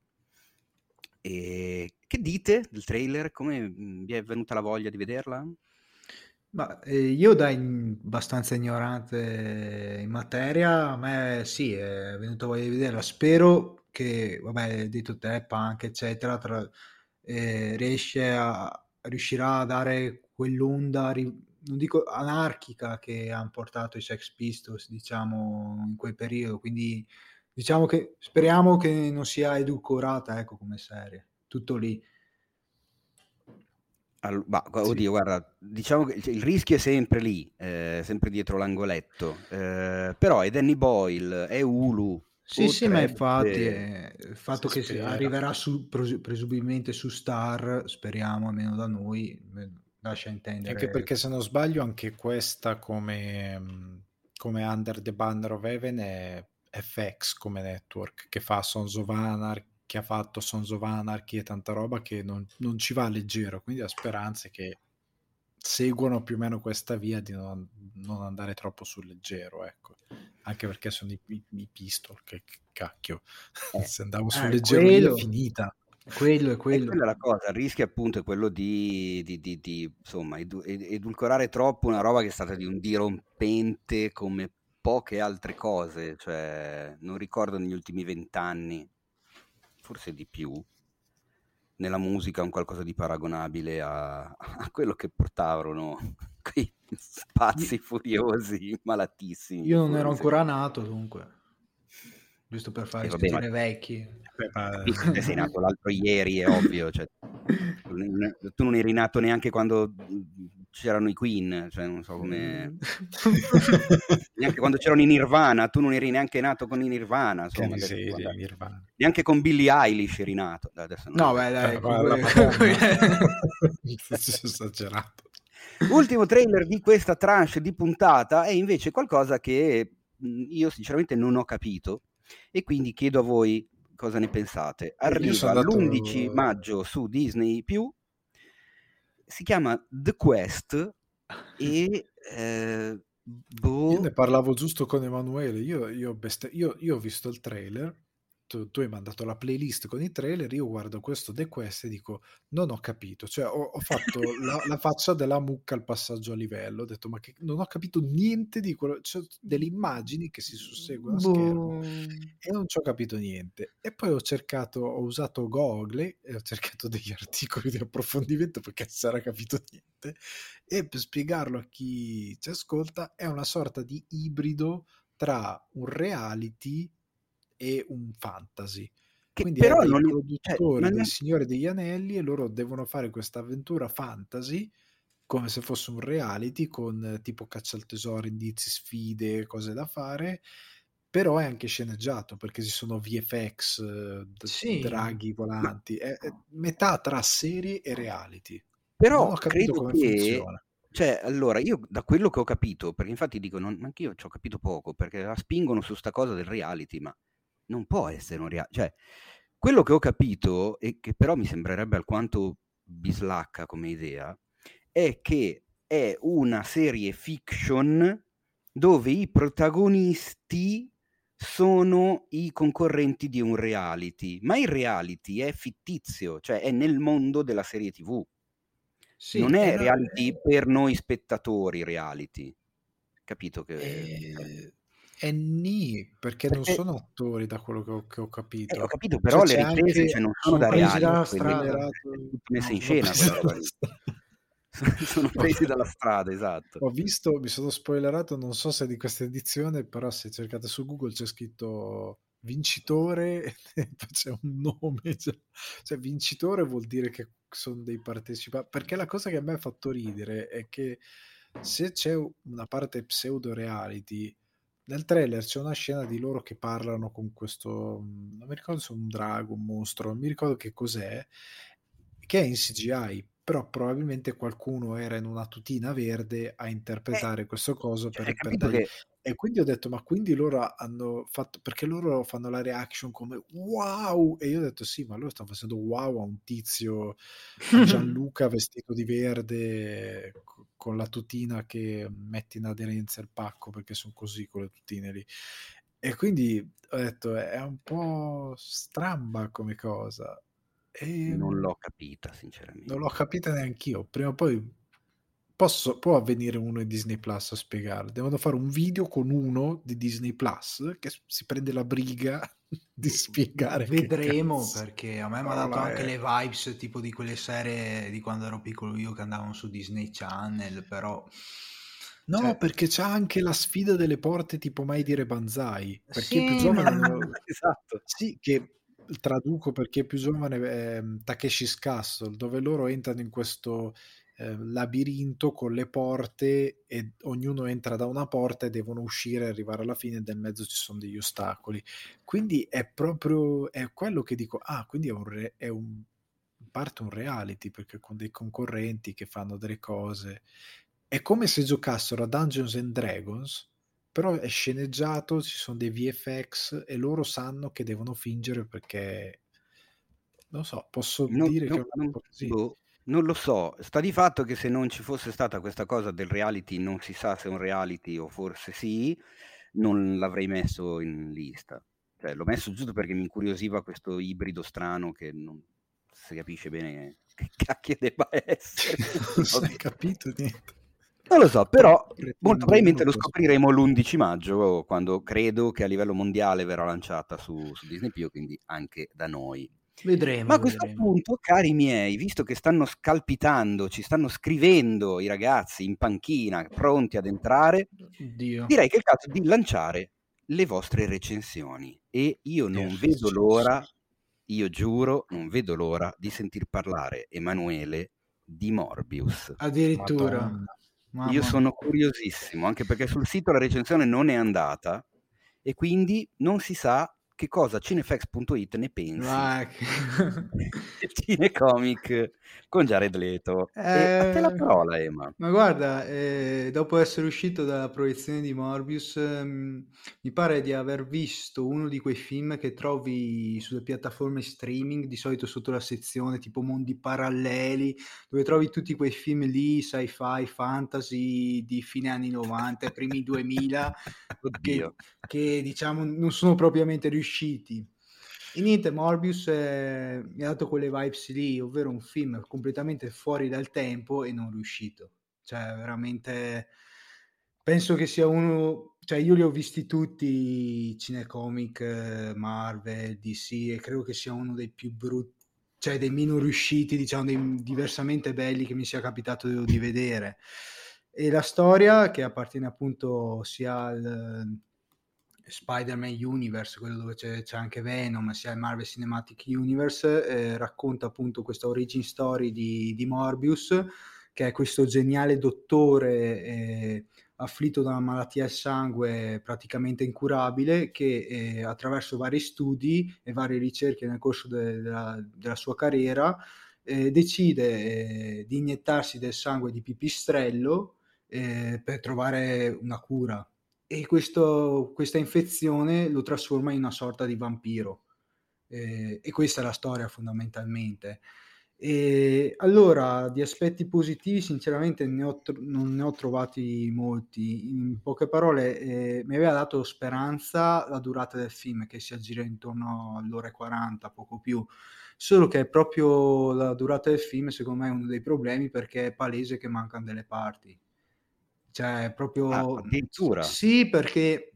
È come Venom 2. Esatto, cioè ti dà proprio l'aria che è stato montato con l'accetta. Eh, perché, perché allora all'interno del film c'è questo scontro tra Morbius e un suo amico che è interpretato da Matt Smith, eh, appunto che, era- che è questo suo amico d'infanzia. Allora il film per eh, diciamo farti eh, rendere più partecipi di questo scontro crea eh, questo flashback eh, dove vediamo eh, Morbius bambino e Milo che è appunto Matt Smith e questo flashback doveva servire appunto a creare empatia, a creare diciamo un confronto spiegarci perché questi due sono così legati.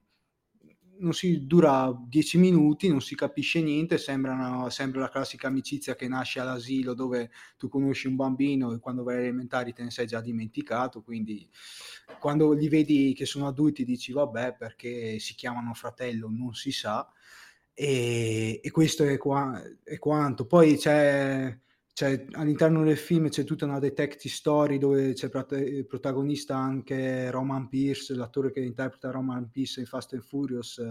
eh, come de- detective dell'FBI, quindi un volto noto che è completamente re- rilega- relegato a un ruolo secondario, quindi è palese che anche lì eh, è stato montato una parte ed è stata, diciamo, tutto il percorso di scrittura di questi personaggi è stato completamente tra- tralasciato, mh, non messo, e così come anche viene inserita all'interno del film una love story tra appunto Morbius e la, dottoressa eh, Martin, e che poteva essere molto affascinante sulla carta perché appunto Morbius è questo sorta di vampiro che deve decidere se, se restare un vampiro e quindi nutrirsi di persone oppure morire e quindi una sorta di storia d'amore alla bella e la bestia, quindi diciamo anche abbastanza drammatica che viene completamente eh, spiegata in due minuti che non crea contrasto, non crea seduzione, non, non crea empatia scontri, scontro finale, quindi che anche qua che viene completamente mancato, vengono completamente mancati i momenti climax,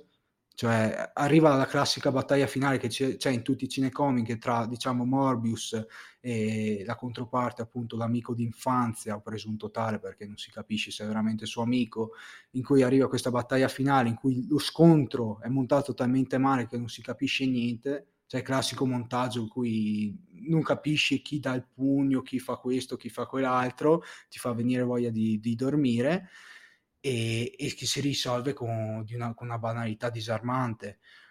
E gli attori, ci sono degli attori importanti perché il protagonista Morbius è interpretato da Jared Leto, la contro, diciamo l'antagonista appunto Matt Smith che abbiamo visto di recente in uh, L'ultima notte a Soho e anche lì fanno quello che possono, ma ci sono certi momenti, ad esempio, che vedono Matt Smith, protagonista di momenti sopra le righe, che sembrano venire da, da Spider-Man 3 di Sam Raimi, quindi cioè, completamente fuori luogo per l'atmosfera che dovrebbe essere tetra del film e onestamente le critiche che venivano da oltreoceano e, e anche dagli spettatori d'oltreoceano che tra l'altro hanno affossato il film ai box office perché era partito con un esordio non mi ricordo più quanto 50, 50 milioni 40, 40. milioni questa settimana ha già avuto un calo del 71% ai box office che vuol dire che nessuno è andato più a rivederlo, oppure chi ne ha sentito parlare male non ha, aspetterà di vederlo in streaming o in un video. E diciamo che un, un po' capisco perché è veramente un film uh, fuori tempo, ma non quel fuori tempo affascinante che magari ha qualcosa di interessante, un film fuori tempo che serve solo a introdurre un personaggio che servirà dopo, dopo a questo universo narrativo. Però per quanto mi riguarda poco o nulla di interessante. Insomma, lo consiglieresti al tuo migliore amico? No, assolutamente no. Lo consiglierei ad Alessandro che, che so che magari può trarre divertimento da certe operazioni, ma ma, ma eh, sì, infatti io non vedo l'ora che uscirà in streaming da qualche parte. Ma anche ci... Perché stavolta al cinema non ce la faccio. No, ma ci sono delle cose inconcepibili, tipo eh, Morbius appunto che è il vampiro, quindi ha super, questa super velocità e, e, per dare questa super, far vedere, eh, mostrare questa super velocità veng- vengono lasciate su schermo le scie dei vestiti, cioè come se fosse il fumetto, no? Cioè, ah, oddio. Cioè, proprio okay. una cosa che dici ma perché? Cioè, non ha senso. Ma eh, fammi, fammi, fare una domanda perché so, so, già che la risposta probabilmente sarà sì. Il cattivo è uno che ha i suoi stessi poteri, vero? Sì. Ok, perfetto. Cioè, non volevo far spoiler. Per, per... No, no, ma era prevedibile così il primo Venom e così. Eh, esatto, diciamo ah, che, eh, che, poi questo Morbius dovrebbe essere uno dei famosi cattivi di Spider-Man, giusto? Tu che sei più informato. Sì, sì, sì, dovrebbe essere un villain. Eh, dovrebbe essere un villain, ma anche qua traspare che è una sorta di anti-eroe alla fine. Eh... Sì, perché Vabbè, li girano okay. tutti così.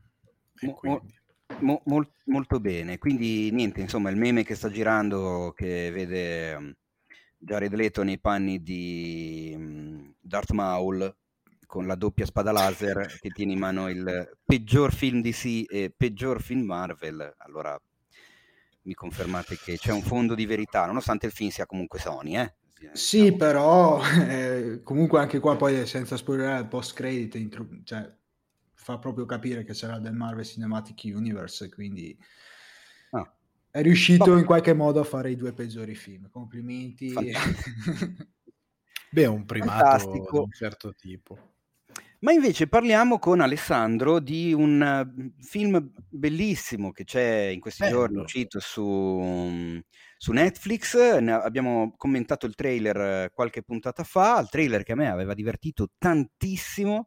Ero molto curioso di vedere il film talmente tanto che ho retto mezz'ora e poi è uno di quei film che ho detto mi spiace, ma io non voglio buttare via altro tempo della mia vita, ho di meglio da fare e l'ho mollato lì. E invece il Dio guardi che è un eroe, lo ha visto tutto. E stiamo parlando di The Bubble. The Bubble di Jude Apatow, come mi ha corretto C- Cellamare qualche settimana fa. Poi sono andato comunque a controllare perché sono andato, c'è proprio Apatow che dice il suo cognome e per ricordarmelo ormai penso sempre a un'onomatopea della serie tv di Batman quando tirano un pugno è Apatow così e, e quindi ricordatevelo grazie a questo spediente. Comunque eh, Apatow ha la pretesa di scrivere insieme a Pam Brady questo film con un cast senza senso perché c'è dentro eh, Maria Bacalova, eh, Karen Gillian, Pedro Pascal, David Duchovny, Daisy Radley, eh, Keegan Michael Key, eh, compare un botto di gente famosa in questo film e dovrebbe essere ehm, una parodia di quei blockbuster che in pandemia hanno provato comunque ad andare avanti e nel, nel caso ehm, di questo film stanno girando questo ennesimo sequel di un filmaccio di mostri che è Cliff Beasts 6 e, e, raccontano questo cast costretto a stare in questa appunto bubble, questa bolla dove loro devono andare per girare il film perché devono stare là in isolamento, eccetera, eccetera, con le norme Covid, eccetera, eccetera. Allora, il problema è che, come diceva Teo, noi abbiamo visto il trailer e ci siamo spaccati da ridere, ma ci siamo spaccati da ridere come ci saremmo spaccati da ridere guardando un trailer finto di Maccio Capatonda, tipo, eh, non lo so, La Febbra o roba così. E The Bubble è così. Cioè, tu guardi il trailer, sembra che loro abbiano girato il film per fare il trailer, perché il trailer ha tutto quello che ti può offrire questa sceneggiatura e questo film e finisce, sorge, tramonta in quei due minuti di trailer. Perché poi il film che dura anche due ore, e per una commedia sono dei tempi abbastanza lunghini, per una commedia demenziale soprattutto, e fai veramente fatica perché ha pretesa di prendere in giro, tra virgolette, Hollywood, i produttori, eh, magari viziati, la catena di produttori, tante cose che non fa proprio ridere. Cioè, io amo il demenziale americano, tutto quello che è demenziale americano lo guardo, lo riguardo, è un mito per me. Questo film è... Cioè, a me è raramente capitato di guardare un film che dovrebbe farmi sbellicare. Io sto due ore serio come se stessi guardando Schindler's List. Cioè, eh, vuol dire che hai fatto qualcosa che non va. Anche le scene che avevo visto nel trailer che avevano fatto ridere nel, nel film, fai ah, basta, è finita lì perché perdono completamente di impatto. È veramente il, credo uno delle, dei peggiori film comici slash demenziali americani degli ultimi, senza scherzare, vent'anni, cioè sta insieme a disaster movie, quelle parodie orribili fatte senza budget. Siete veramente lì, però questo ha un budget della Madonna, è un cast della Madonna ed è veramente il tempo si ferma. Io a un certo punto ho detto vado a fare una pausa caffè e mia moglie, ma sono passati 5 minuti e io ah.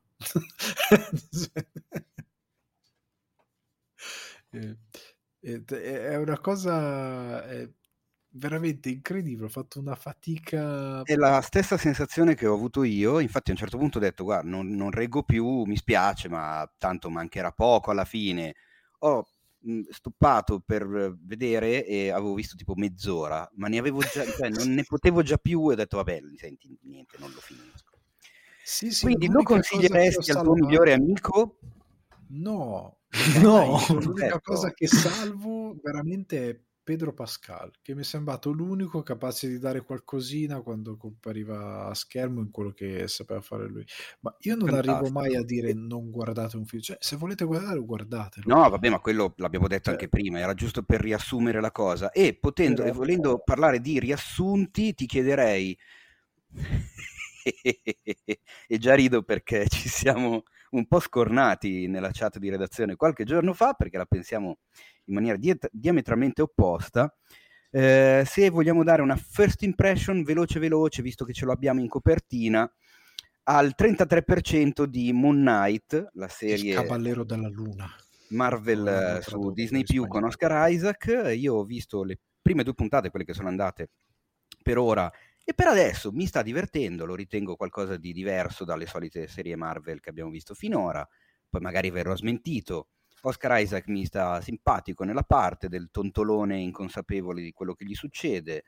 Non conosco assolutamente niente di Moon Knight, quindi sono curioso di vedere eh, gli sviluppi, mentre invece tu sei completamente dalla parte opposta. Hanno, hanno fatto, per, per, ora, per queste due puntate, cioè è un terzo di serie perché sono sei puntate. Sì.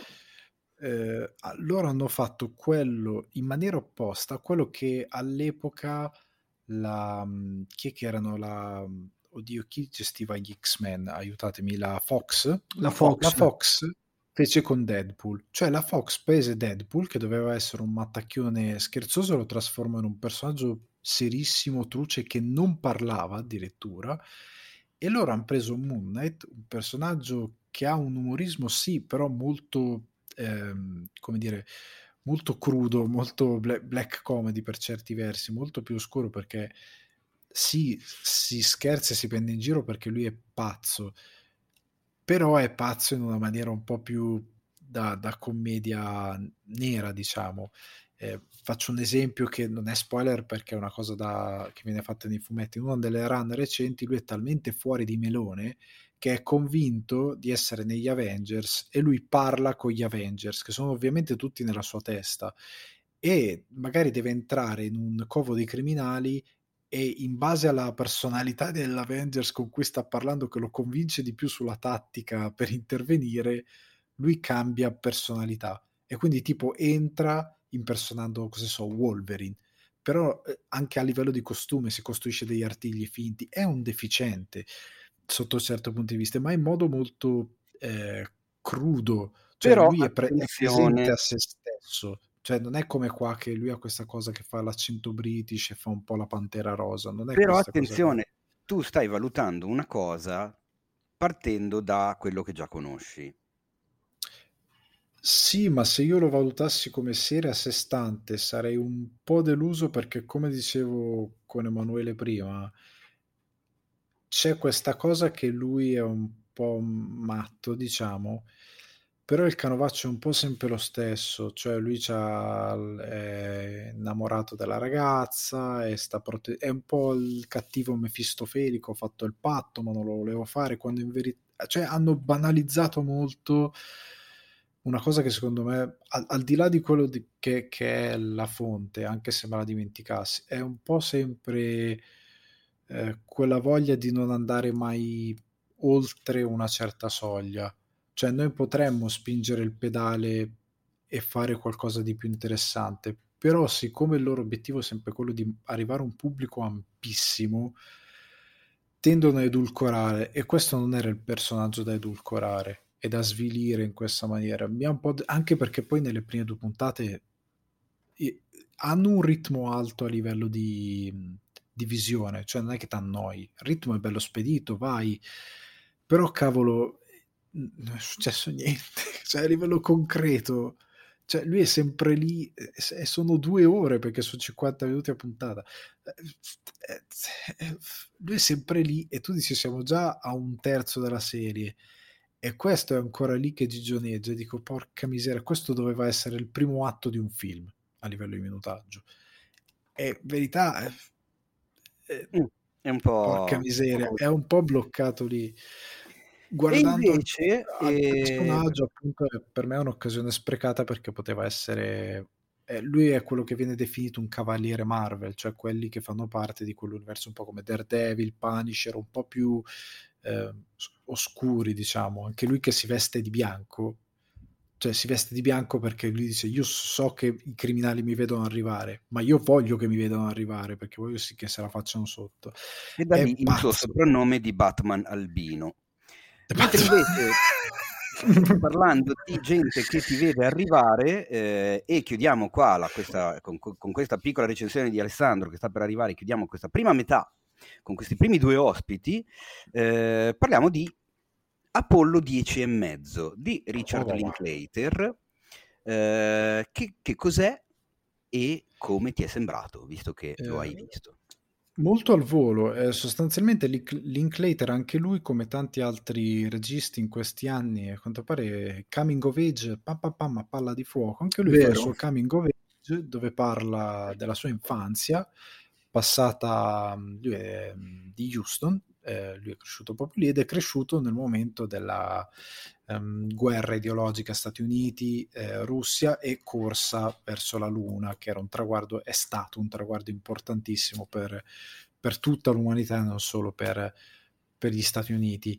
E racconta appunto la sua infanzia, lo fa usando um, questa tecnica del rotoscopio, quindi scene girate effettivamente live action, ma poi sostituite con l'animazione, anche sfondi aggiunti magari dopo che non erano presenti in location.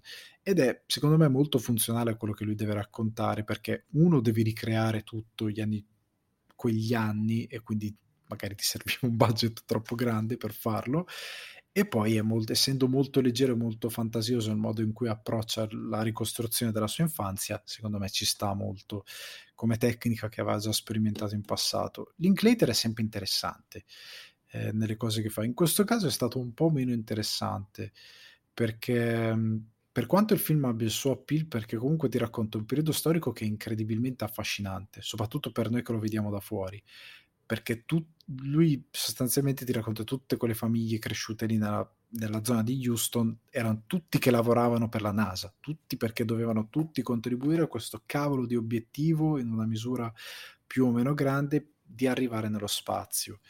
Ed è, ti dà uno spaccato ver- storico veramente eccitante, eh, molto...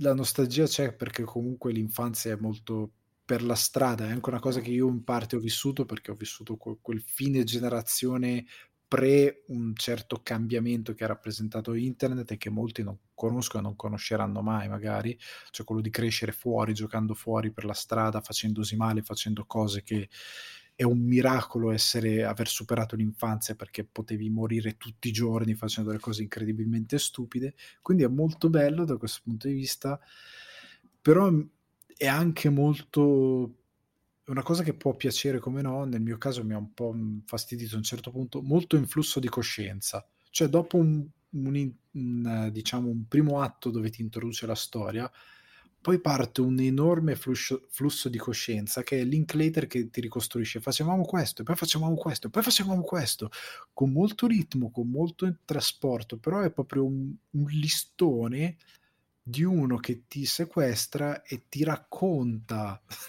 come un fiume in piena quella che era la sua infanzia, aneddoto dopo aneddoto, senza soluzione di continuità, collegato da questa cosa della corsa all'allunaggio. E mi ha un po' appesantito questa cosa perché non è tanto come tipo Licorice Pizza che è slegato ma c'è chiaramente un intento di fondo e una poetica di fondo. Qua è proprio uno che ti vomita una serie di aneddoti addosso, a volte magari molto brevi, a volte molto scollegati e che a un certo punto dici ok, ma e quando poi riparte la trama finisce il film. E quindi tu capisci che è stato un pretesto per buttarti insieme una serie di ricordi. Sono tante piccole polaroid che lui ti mette insieme. E quindi è interessante per certi versi, però non l'ho trovato il link. Ti ha convinto fino in fondo, insomma. Eh no, tra i suoi film è quello che mi ha un po' meno affascinato di tutti, perché ripeto, lui è sempre molto interessante e magari qualcuno guarderà questo film e ci troverà delle cose interessanti che ci sono, però non è per me tra i suoi più ispirati, ecco, usiamo questa parola. Perfetto, e con questa serie di recensioni delusissime eh, è arrivato il momento di salutare i primi due ospiti di questa puntata sperando che i successivi due abbiano qualcosa di, di, di, da, da recensire che li abbia entusiasmati un po' di più. E quindi, sperando di ritrovarvi nelle prossime puntate, vi faccio salutare dal nostro Dio Guardi. Ciao, ciao. E vi faccio salutare anche dal nostro caro Emanuele Antolini. Ciao, ciao, ciao, ciao. Ma come annunciato a inizio puntata, la puntata mica finisce qui, perché adesso c'è la seconda parte con altri due fantasticissimi ospiti di questa puntatona numero 150 e Madonna. poteva mica mancare lui, il caporedattore della nostra testata, il numero due di Cinefex, il braccio destro di revisioni e di decisioni, quello che si fa un mazzo incredibile a gestire tutta la questione Patreon con le ricompense, i watch party, le live chat e tutto quanto, curatore della rubrica Good Night e Good Luck, della quale trovate un, un articolo nuovissimo che verrà spinto sui social nei prossimi giorni, ma di cui ci parlerà questa sera. L'uomo che sussurrava i pinoli è con noi l'insofferente Adriano Meis. Lazpel, io lo chiamo il malaugurio, è un cattivo ospite. Ecco, eh, inizi subito che ci fanno chiudere immediatamente con questi, questi audio di cui non disponiamo i diritti. Saluta. Beh, io no, no, buongio- buongiorno, salve a tutti gli ascoltatori. Ciao Teo, io non, se devo venire qua per parlare delle mie ultimissime visioni cinematografiche, non potevo che presentarmi con, con questo, con questo con questo lancio. Va ecco. bene, eh, ok, poi me lo spieghi meglio perché non l'ho capita, ma Presento, come, non l'hai cap- come non l'hai capita? Vi presento il secondo ospite, dato che è, è un altro eh, redattore al pesto, al, eh, alla, come si dice, alla focaccia, quella in tinta nel cappuccino al, esatto. mattino. Migrato in una nazione insipida quanto lui, questa presentazione l'ha scritta al Meis, quindi declino ogni responsabilità. Grande appassionato di New Hollywood e cinema italiano classico, anche se loro non ricambiano. Colui che quando si parla di produzioni dell'estremo oriente pensa a Cesenatico, per la seconda volta al podcast di cinefax.it in occasione della puntatona numero 150 e per la gioia del suscitato Adriano Meis, è con noi Jacopo Troise. Buonasera, buonasera. È davvero un onore, fatemelo dire, è un onore essere qua alla 150esima puntata del podcast. Grazie. Tra l'altro grazie. tu, come il appena salutato Emanuele Antolini, volevo dire subito che sei uno di quelli che non si perde una live di Twitch. E quindi insomma, eh? quasi, sei... quasi, sono, sono un quasi onnipresente. Ecco, vediamo, eh, io, voi non lo vedete, ma la faccia di Adriano Maestro in questo momento sarebbe da copertina, perché è tutto tranne che entusiasta di questa accoppiata che ho creato per questa puntata. Ma, mi, vuoi, mi, vuoi, proprio male, sì. cioè, da, da accoppiarmi con questo la, figura. Allora, innanzitutto vi, vi chiedo come state, come sta andando, come va, come, cosa succede. Bene, bene, dai. Bene, come, non come va lassù? Come va lassù in Belgio? No, bene, bene, a parte il solito clima pazzerello, ci sono quattro stagioni in una sola giornata, praticamente vedi il sole, poi nuvole, poi piovere, poi grandine, nel giro di dieci ore, però è, diciamo, normale amministrazione. Però per il resto bene, dai. Se non ha niente da aggiungere il MES a, que- a quanto detto appena detto adesso dal Troise, io partirei con le vostre news, perché la puntata è proprio splittata in due, ci sono delle news calde calde che aspettano voi e una l'ho tenuta in caldo apposta, perché due dei qui presenti tre stanno sperando con tutti loro stessi che questa eh. news, che questo rumor si concretizzi. E il terzo vi sta maledicendo, tra l'altro. Vabbè, io intanto mi regalo uno sk gigantesco da solo perché io ci ho già avuto a che fare con il signore eh, nativo di Missoula che mi ha anche autografato il cofanetto di Twin Peaks. Stiamo parlando di David Lynch. Infame. Perché questi rumor insistenti e sempre più presenti nella rete e a questo punto vengono comunicati anche da, da, da testate autorevoli come Variety, dicono che probabilmente David Lynch sarà al Festival di Cannes con un nuovo film, che però pare essere mega segreto, cioè non sa niente nessuno, se lo ha girato veramente, lo ha girato senza dire niente, e la cosa mi sembra veramente difficile da fare oggigiorno, si dovrebbe andare ad escludere eh, che si tratti del progetto che lui ha in piedi con Netflix della serie televisiva, perché Netflix ha dichiarato che quest'anno a Cannes non porterà niente però magari è tutta una mossa non, per depistare, magari invece è proprio quella, o magari invece è un nuovo film. Quanto ci speriamo che sia un nuovo film? Lui ha appena, appena smentito, poi vabbè, sai, sarà una cosa, di, una cosa formale, sarà vero non sarà vero, però lui nel dubbio ha appena detto che non ha in ballo nessun progetto, lui non c'entra niente con Cannes, non ha nessun film, non sa niente, non ha visto nessuno. Ok, quanto eh, gli dobbiamo credere? Que- non volevo guastarvi le feste perché voglio lasciarvi un po' di speranza fino all'ultimo, però sarebbe comunque un... cioè, un evento pazzesco, cioè proprio anche per, Vabbè, per questa copertura. ma mi faccio andare bene anche Cronenberg, eh? Cioè, Eh. non è che faccio il razzista. No, sicuramente, però sai, David Lynch ha quanti anni di distanza da Inland Empire? 16? Mhm. Ecco, diciamo che un nuovo lungometraggio io di David me lo vedrei molto volentieri. Assolutamente. Beh, anche un ritorno, beh, anche un ritorno al body horror d'origine di, di Cronenberg è, è altrettanto una cosa epocale per quanto mi Capito, stiamo riguarda. Pur amando ent- un altro David, cioè adesso perché devi... Cioè, Ma io mi chiedo però, No, vabbè. scusate se voglio approfondire, ma com'è possibile che al giorno d'oggi ci sia una produzione così tanto nascosta? Cioè deve essere qualcosa di sperimentale, cioè di qualcosa davvero in cui cioè, è presente un casting limitatissimo, se non, boh, se non formato da un paio di persone e basta. Ma sai, basta far firmare degli accordi di riservatezza e insomma la gente di solito la bocca la tiene chiusa. No, probabilmente È però che però è molto piccola. difficile. Sì. Eh, comunque sarebbe Mm. pazzesco. Cioè, è una notizia, cioè, che tutto il cinema aspetta davvero da troppo tempo, sia Lynch che, che Cronenberg, e quindi boh, io, io niente, vi maledico comunque perché entrambi potreste trovarli a Cannes.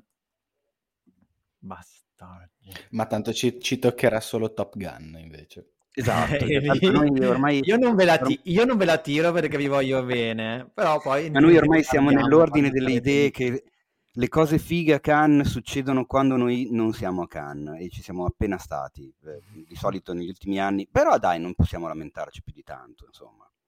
No, dai, Ci siamo persi soltanto l'ultimo Tarantino, Parasite, Titan, cioè Eh. robetta da niente. Mica cavoli, eh. Eh, vabbè, vedremo se si concretizzerà la cosa. Una cosa invece voi. concreta è il nuovo film di Roman Polanski. Esatto. Che anche lì ehm, io ho letto che cos'è? È una produzione, anche, è una produzione con, ehm, con Rai Cinema, o sbaglio? Sì, c'è dentro anche Rai Cinema. Eh, stanno girando in Svizzera, Mm-mm. in Si un chiama The, Pal- si chiama The Palace? Esatto, il film si chiama The ok. Palace, eh, sarà ambientato in questo lussuoso albergo svizzero durante il Capodanno tra il 99 e il 2000, dove si incroceranno le vite di facoltosi ospiti e degli impiegati che lavorano per loro. Eh, anche questo, se è un, eh, un one location eh, set, eh, potrebbe essere tantissima roba, eh. Tu dici alla Carnage, a Venere in pelliccia, Eh, potrebbe, potrebbe. E potrebbe quindi essere... sappiamo che, che, dà- che dà il meglio, ecco. Soprattutto negli spazi chiusi. Anche non solo Max. comunque nelle produzioni che sono, che sono svolte in un, solo, sono- in un solo location, però... Quindi no, sono molto sono sempre- curioso. Niente, dicevo Eh. che anch'io sono sempre molto curioso di vedere mm, le robe di Polanski, è un regista che apprezzo moltissimo. Il- penso che l'ufficiale e la spia, quando finalmente sono riuscito a vederlo dopo un lunghissimo periodo di attesa, ho questi ri- ricordo delle scene iniziali con questi campi larghi, incredibili. Cioè, boh, non lo so, è un, regista fenomenale, mi piace un sacco Polanski, quindi qualsiasi cosa stia bollendo in pentola io sono, sono felice di, di partenza. Ed è uno Io di lo siamo quelli che con l'età comunque riesce a mantenere sempre una qualità molto alta.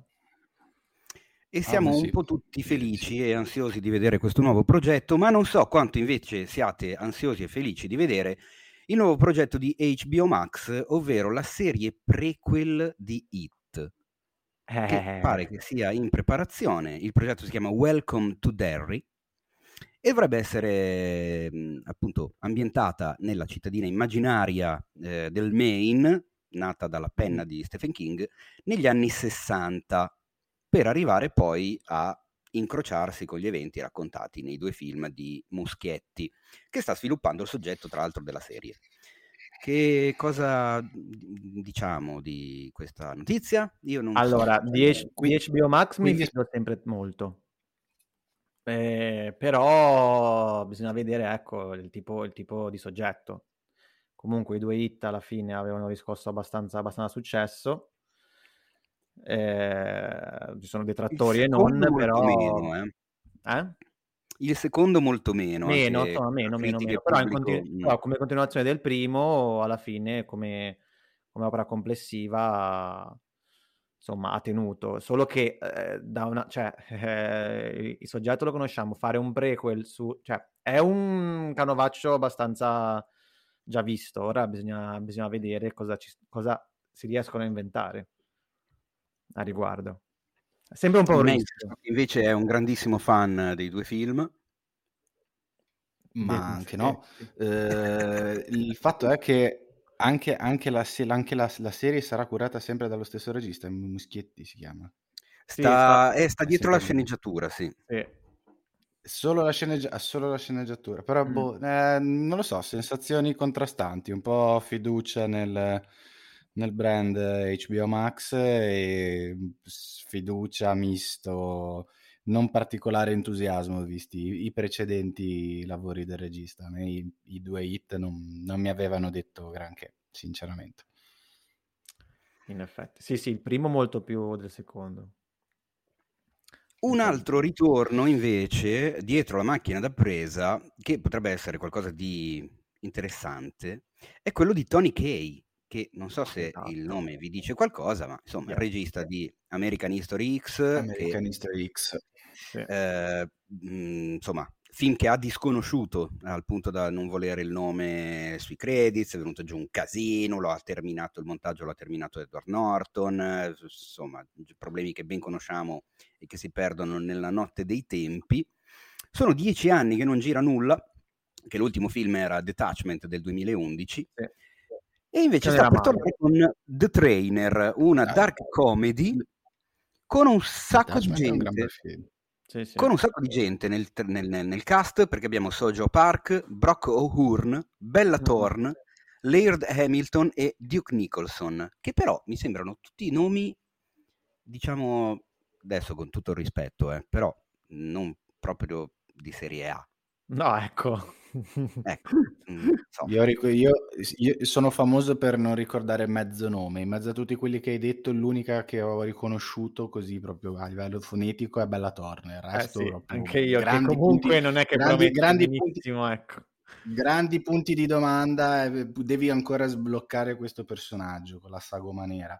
E boh, Thorne anche te la perché- ricordi solo perché sta con eh, uno dei, di Benji e Fede. Esatto, che non si sa chi è. Sì, Non- sì, nessuno saprà mai se è Benji o Fede. due.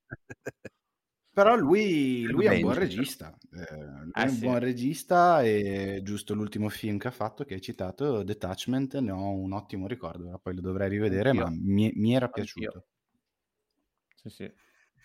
Si sa, si sa un po' poco, appunto, l'unica cosa che si sa è che ci sarà un esperto di fitness sfortunato che vive con la madre a Los Angeles che prende in giro la sua fame e la sua fortuna cercando di realizzare la sua versione del sogno americano. Uh, Vediamo, Tony Kay diciamo che è è partito dalla pubblicità, eh, faceva- era uno dei, dei registi più quotati, più pagati al mondo eh, per gli spot televisivi negli anni 90, si è poi appunto poi è andato al cinema, ma ha, un, ha una personalità molto forte, diciamo, non, è, come si dice, non, non è scevro da rilasciare dichiarazioni particolari, polemiche, caustiche. Ricordo anche che qualche anno fa stava preparando, aveva dichiarato che stava preparando un film con protagonista un robot, cioè quindi non, non un attore in carne e ossa, ma un, un animatronic. E insomma è uno un po' fuori dagli schemi classici hollywoodiani. Vediamo che cosa cacchio combina a dieci anni di distanza, che non sono mai pochissimi per un regista. eh no. Ci piacciono di- quelli fuori dagli schemi, bene, bene, aspettiamo Tony Kay. un po' di curiosità c'è. Mentre invece chiudiamo la parte delle news con una cosa che eh, ho trovato che ritengo abbastanza interessante perché mh, non ne ho letto tanto in giro eh, riportato dalle testate italiane, ovvero che la presidente della DGA, ovvero la, come si dice, la- il sindacato dei registi americani, ha nominato un comitato di sicurezza per preparare tutta una linea di eh, richieste da presentare allo Stato della California per cambiare le leggi sulla sicurezza sui set hollywoodiani. Oh. Cosa nata eh, ovviamente dalla tragedia capitata sul set di Rust, dove ricordiamo eh, accidentalmente per mano di Alec Baldwin, ma ha perso la vita la direttrice della fotografia Alina Hutchins e Mm-mm. venne ferito il regista Joel Sousa, Mm-mm. una cosa che è successa l'autunno scorso in eh, New Mexico. I problemi di sicurezza, a quanto dicono, eh, si stendono ben oltre L'uso delle armi. esatto, l'utilizzo delle armi da fuoco sul set, perché poi appunto, come abbiamo saputo, quella fu soltanto l'ultima, diciamo, gocciolina, eh, cioè quel, quel casino lì venne fuori per una serie di cose che non andavano bene, dagli orari alle persone che dovevano occuparsene, eh, a- a tutta una serie di cose che non venivano considerate. E vediamo adesso che cosa tireranno fuori, vediamo come risponderà lo Stato della California, ma credo che insomma la strada sia quella di garantire più sicurezza ai lavoratori del set che vorrei ricordare ai nostri eh, omuncoli e donuncoli all'ascolto di cinema parliamo, di film parliamo, che potrebbero sempre essere qualcosa di divertente, ma eh, ricordiamoci che c'è, sono centinaia di migliaia di persone che ci lavorano, cioè è Esatto. principalmente è prima un lavoro, poi il prodotto finale è una cosa, ma per arrivarci c'è un sacco di gente che lavora, che si fa un mazzo tanto, di- decine e decine di ore di lavoro tutte le settimane, quindi insomma Sì. mi sembra una buona strada quella che Sì, è un'ottima preso. notizia secondo me. Anche È una perché notizia normalmente quando. Scusa? Niente, dicevo che è una notizia autoconclusiva, nel senso che non si può che essere felici di una cosa di, di questo tipo. Finalmente, all'alba del 2022, si sono resi conto, dopo l'ennesima tragedia con armi da fuoco, che c'è la necessità di porre ulteriori regolamentazioni, visto che le cose, eh, evidenza alla mano, oggettività alla mano, non vanno in toto. Quindi, eh, notizia autoconclusiva, siamo tutti molto felici. Questo Ma infatti, il, diciamo, il mio, eh, il mio punto, oltre a metterla in scaletta appunto per l'importanza della notizia in sé, eh, volevo buttarci una nota polemica, nel senso che è vero che la cosa nasce dopo l'ennesima tragedia, però eh, ricordiamoci che Brandon Lee è morto sul set a seguito di un incidente dovuto alle armi da fuoco gestite male nel 1993. Eh sì. Quindi, insomma, eh, mi sembra passato anche un, un po' tanto tempo, cioè non è qualcosa che è successo, stiamo parlando di 30 anni fa ormai. Nel 93 non c'erano i social media e non c'era il clima politico attuale. Beh, quindi La dici lì. che non presero decisioni in merito alla sicurezza. Beh, dico, dico, no, dico che sinceramente que- i due elementi che ho, che ho proposto secondo me possono avere influito in una certa qual maniera su questa decisione, che sicuramente, e mi auguro e spero, sarebbe stata presa comunque a prescindere da- dalle comunità social e dalle persone che, che parlano, criticano, commentano ogni giorno sul web, che al- nel 93 non c'era. E, e quindi, quindi sì, però di- secondo me questi due elementi possono aver influito, sicuramente. Sì, anche credo. perché l'opinione pubblica adesso comunque ha un ruolo molto più influente, cioè, rispetto a prima. Al di là dei social, al, al di là di tutto, comunque viene ascoltata molto, mo- molto di più e molto più presente, quindi sai, Dici ci che c'è più poco. pressione, diciamo, Sì, sul sì. chi C'è deve stata, no, ha avuto anche, ha avuto secondo me anche, allora, ovviamente è morto Brandon Lee, che non era propriamente l'ultimo degli scemi, è morto con delle dinamiche piuttosto pesanti, quindi ovviamente è stato un evento importante. Però l'eco mediatica che ci può esserci, che può esserci adesso e il commento delle persone e la spinta delle persone eh, di rimbalzo dopo, dopo un accadimento di questo genere, secondo me, obiettivamente 30 anni dopo, con internet, con i social media e con la comunicazione che c'è adesso, sicuramente è maggiore, quindi anche questo ha dato una spinta. Forse. Assolutamente. Ci sta, eh, quindi diciamo che con questa bella, tra virgolette, notizia, nel senso, tra vir- le virgolette sono perché appunto bisogna sempre aspettare i Esatto, famosi esatto. buoi che scappano dalla famosa stalla per mettere le famose catene. Passiamo al momento fantastico che il Mace adora tantissimo, che è quello di commentare i Ah, trailer ve li faccio. in questi Olè! giorni. Opla! O Issa, ecco, ora ve li lascio commentare tutti voi. Tranne, Oppela! tranne se, me l'avete, se me l'avete lasciato da parte, ce n'è uno che vale la pena di, di- di commentare. Allora, io Sì. non so quale secondo te vale la pena, ma eh, ne abbiamo commentati quattro con i primi due ospiti e ne commentiamo quattro con voi due. E quindi voi vi beccate come primo uno stranissimo film in arrivo eh, con la zampona di A24 che non cessa di Eh, stupirci carino!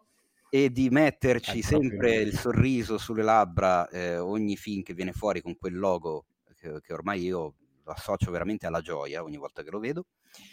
E si tratta di Marcel the Shell with Shoes On, ovvero Marcello la conchiglia con le scarpe, che dal 24 giugno arriverà nei cinema statunitensi, speriamo di vederlo quanto prima anche da noi, perché che cos'è? In poche parole è la storia di questa conchiglietta girata in stop motion, parte in stop motion, parte in CGI, che racconta la sua storia e a un certo punto decide di fare un appello su internet per ritrovare la sua famiglia di conchigliette, che non vede da tempo perché è relegata in casa a vivere da sola con la nonna, mentre le altre conchigliette probabilmente sono fuori, nel giardino o Sì, nel o mondo chissà dove, o- esatto. o chissà dove. Eh, la cosa simpatica è che appunto è la conchiglietta girata con quella tecnica, perché poi tutto il film è live action, ci sono anche gli interventi dei Sì. veri giornalisti statunitensi, abbiamo, eh, si vedono anche un paio di presentatori di late show, Sì, sì. È- secondo me è qualcosa di È un mockumentary, un assolutamente, mockumentary. assolutamente eh, curioso. Sì, sì. Deve essere, deve essere carinissimo. Sì, mi ha lasciato delle sensazioni positive, cioè mi ha attirato molto e vabbè, va- va- di, di A24 ci fidiamo ciecamente, nel senso mh, potrebbero davvero boh, produrre qualsiasi cosa che me la vedrei senza, senza dire né a né ba. E però sì, ho percepito delle vibes particolari. Bisogna vedere quanto poi in realtà, cioè il tono non sembra, mh, cioè, visto che è mockumentary, sembrerebbe anche abbastanza leggero, diciamo. Però so bene che a 24 dietro Mm. qualcosa di qua- qualche considerazione, diciamo, drammatica ce la mette, quindi m- mi preparo a tutto, ecco. E indovina un po' qual era il trailer che andava commentato assolutamente? Questo. Questo. Questo. Perché è bellissimo. Cioè, già, vedi, già vedi l'utilizzo della stop motion che io sono sempre felice, poi soprattutto contestualizzato all'interno di quella CGI, mi sembra un bel risultato dal punto di vista visivo. E i- a me personalmente per le musiche, per gli scambi, le battute che si fanno, le, le conchigliette fra di loro, quello che dice la, la piccola Sì. conchiglia, il piccolo Marcel, mi ha ricordato un po' i lavori di Don Hertzfeld, quindi It's Such a Beautiful Day, eccetera, eccetera, quel, quel ciclo di, di animazione là, del, quale avevo anche accennato nella mia rubrica per il sito. E o quasi anche per certi versi a livello di, di leggerezza e secondo me di, di din- dinamiche che verranno affrontate e toccate, eh, secondo me potrebbe avere qualcosa di Swiss Army Man. Ah, non, non la parte weird, no- non sto parlando della parte weird, non sto dicendo la parte fuori, te- fuori di testa di Swiss Army Man, ma il momento in cui ci sono, eh, cioè, c'è il, il protagonista eh, che, che spiega a oddio, Paul, Paul Dano che spiega a Daniel, Daniel Radcliffe che cos'è la vita, la scena quella nel, nel- nel pullman che gli fa vedere Mm-mm. il viaggio in pullman dal finestrino con la musica nelle orecchie. Mi ha ricordato quella roba lì, questo trailer. Sì, è vero, ma infatti Quel tipo di poesia, ecco, quel tipo di Sì. Quel tipo di, di- di poetica lì. Poi vediamo, magari sarà tutt'altra roba. Però il trailer mi ha dato questa Io indicazione. sono, sono pronto a piangere tantissimo, cioè Eh, trailer mi sembra uno di quei film dove veramente ti commuovi come, come i, come i bambini. Eh, intanto la butto lì per tutti voi che ci ascoltate, se siete fan della stop motion come tecnica, io direi di consigliarvi un meraviglioso articolo uscito pochi giorni fa eh, sul- su cinefax.it che sono otto film in stop motion che dovreste vedere al più presto. È una delle nostre classificone del sito, ma soprattutto è una delle nostre classificone scelte dai nostri amici Patreon, di cui vi ho parlato a inizio puntata, gli amici di cinefx.it. È uno di quegli articoli dove la redazione ci mette veramente l'anima e il cuore per cercare i titoli giusti, per parlarne nel miglior modo possibile. Trovate anche per ogni titolo dove poterlo recuperare, su quale piattaforma. C'è un'introduzione, ci sono otto posizioni curate da otto persone diverse. Insomma, andatevelo a recuperare, magari recuperatevi anche c'è un tipo di lavoro dietro, c'è un tipo di lavoro, di lavoro, di coordinazione, perché non è che ognuno prende il suo pezzo, cioè il suo, il suo film e decide in autonomia. Io, io faccio questo. C'è una discussione. No, si parla, ci si scambia, c'è una discussione, si decide come affrontare il tema, quante battute dare per ogni, per ogni sinossina, per così per l'introduzione, quindi è una roba con un certo tipo di studio dietro, c'è un certo tipo di lavoro dietro che è effettuato anche grazie ai nostri Patreon, che ringrazio personalmente come caporedattore. Grazie. Mentre passiamo al secondo trailer. Ma no, scusa, scusa Teo, ma gliel'hai detto, gliel'hai detto il, te- il, tema della prossima? Il tema della prossima? Eh, il teaserino, dai, sulla, sulla prossima. No, non ancora perché oh. ne abbiamo parlato adesso quindi come avrei potuto. dillo tu a questo punto, approfitta. Oh. Non, ho cap- non, ho capito cosa hai detto, scusa, detto, perché c'era il minchia. Non l'ho detto oh. perché non ne avevamo parlato della top 8 dei Patreon, ne abbiamo parlato adesso e quindi ah, approfittane okay, e, e okay. lì. E il, quindi la top, la top, di aprile sarà su 8 libri che, vorre- 8, 8 libri che vorremmo vedere adattati sullo, sul grande schermo che è qualcosa di male, complicaterrimo, dai. soggettivo e affascinante. Mm. Sono Molto. proprio curioso di Assolutamente sì. cosa tirate fuori. Assolutamente sì. Mentre invece Ma passiamo infatti, al secondo trailer di questa seconda tranche della 150esima puntata del nostro podcast e parliamo dell'arma dell'inganno, Operation Mindsmith. Film diretto da John Madden, regista che probabilmente conoscete per film storici, magari qualcuno è riuscito qualcuno meno. Non vorrei fare due titoli che lo mettono in cattiva luce, però insomma mi vengono in mente Shakespeare in Love e il mandolino del capitano Corelli, ma sono sicuro che questo Mindsmith sarà diverso. Che cos'è? Il, il, mandolino del capitano Corelli aveva un grande protagonista, stiamo tutti no, quello, quello senza dubbio, diciamo che dubbio. non mi aveva entusiasmato tantissimo, però va bene. Che cos'è l'operazione Mindsmith? È una storia vera. Mm-mm. È un piano condotto nella primavera del 1943, quindi siamo in piena seconda guerra mondiale, dai servizi segreti britannici che si mi- misero in moto tutta una serie di operazioni per far credere all'esercito nazista che i britannici sarebbero sbarcati in Grecia, mentre invece stavano sbarcando in Sicilia e sì. i nazisti sapevano dell'operazione in Sicilia e quindi dovevano depistare le cose cast con Colin Firth, Kelly MacDonald, Jason Isaacs e un sacco di altri attori british. E allora, a guardare il trailer, io è uno di quei film che metto in lista. Non sì, so voi. Promette molto bene, io sono d'accordo. Promette davvero molto bene, ma eh, poi la storia comunque è affascinante, mm. oltre a essere vera, è proprio, cioè, se pensi che è una pagina reale della nostra storia contemporanea, è, è, è, è davvero surreale a tratti e quindi è qualcosa di incredibile vedere è, è incredibile secondo me vedere come il secondo conflitto mondiale sia infinito da raccontare fondamentalmente. Sì, è successo so... di tutto, ma anche cioè, nelle, nel, boh, dal nelle, piccolo al grande con, si continuano a trovare storie. Pazzesco, pazzesco. No, no, infatti Mace... è da mettere in lista sicuro. Perché no? Si può, si, non si butta no, via no, niente, no, come il porco. Quindi, perché no? Non lo guarderei. Poi sì, è un, tra- è un, trailer, è uno di quei trailer da scavo. Opla, sì. dai, l'ho visto. Ok, ci siamo, lo possiamo commentare. Io sono curioso anche perché il taglio che hanno dato al, al film magari poi viene eh, smentito dal film intero, ma quanto sembra di vedere dal trailer non è qualcosa di ultra serio, drammatico e pesantone, no, no. Eh, anzi c'è molto British humor all'interno, cioè, sì. insomma il taglio è, è, particolare nonostante sia qualcosa di assolutamente serio perché questi si mettono d'accordo per far arrivare un cadavere con sì. dei piani nascosti addosso che in realtà sono finti, cioè insomma è qualcosa che... E creano, ma il bello è che creano tutta un'identità falsa attorno a un cadavere di un povero Cristo che probabilmente era morto o si era, si era suicidato. Che erano tutte, quindi gli mettono praticamente lettere, ehm, lettere finte, oltre ai documenti finti per depistare, anche comunque lettere finte, oggetti fi- lettere personali finte, oggetti finti, è qualcosa comunque che poi cioè, diventa grottesco e surreale. E, e, e quella parte fa anche abbastanza eh, ridere di per sé.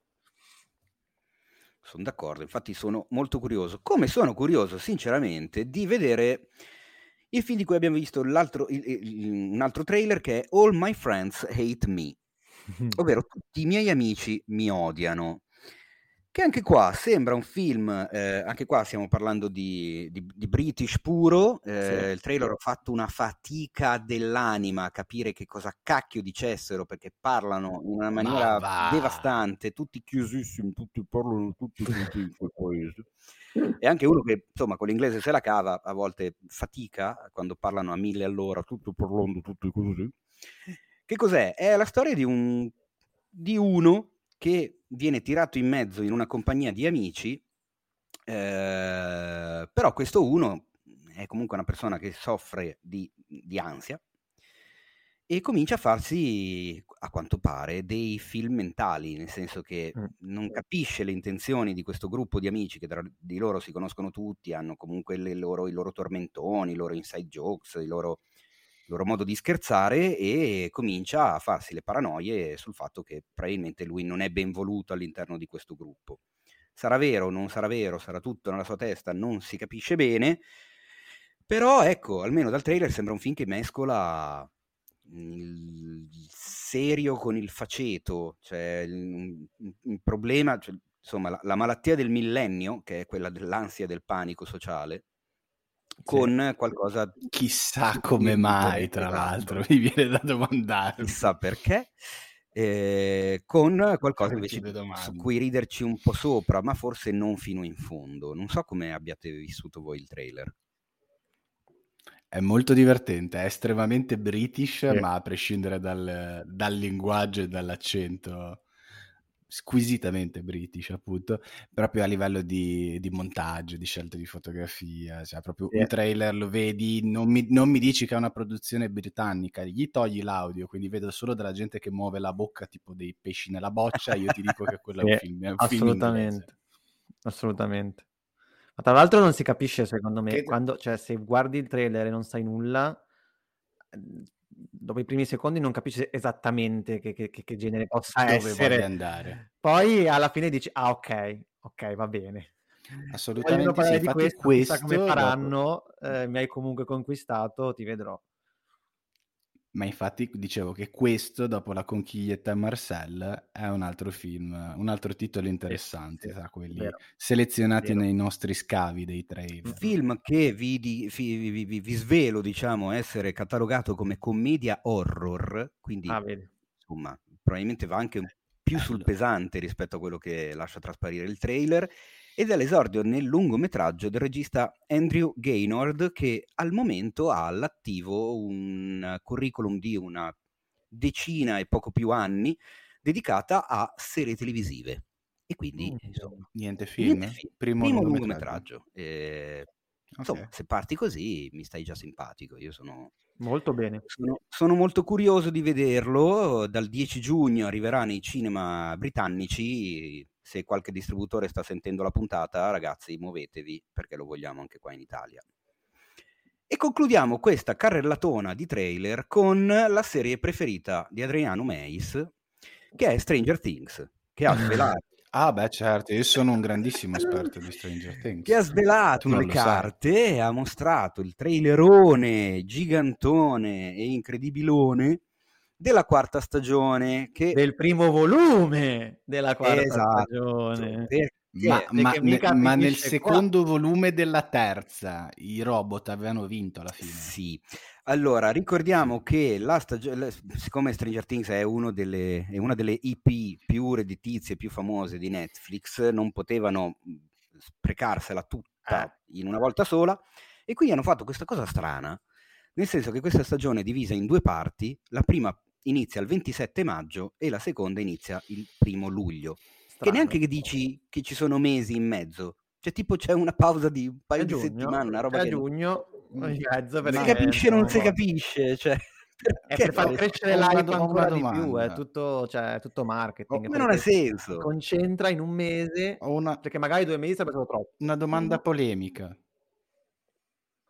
Una domanda polemica per voi, ma invece che commentare questo trailer da, cioè, ri- rimanendo sempre in Netflix, tra l'altro, senza spostarsi, invece che commentare questo trailer da fast food dell'audiovisivo, non potevamo commentare tipo due o tre promo di quelle fantastica serie che è Better Call Ma Saul ne abbiamo già parlato di? Better Call Saul, quindi parliamo Delle promo, delle, mini- delle, delle clipettine è promo? uscito due ore fa il trailer di Stranger Things e quello di Better Call Saul stanno uscendo da settimane, quindi Lo so, ma io volevo fare il polemico, perché mi prendi sul serio? Vabbè, ma comunque è una serie Eh, evento, è una serie evento che insomma purtroppo È sta il fast durando, food delle- dell'intrattenimento quello. sta durando fin troppo.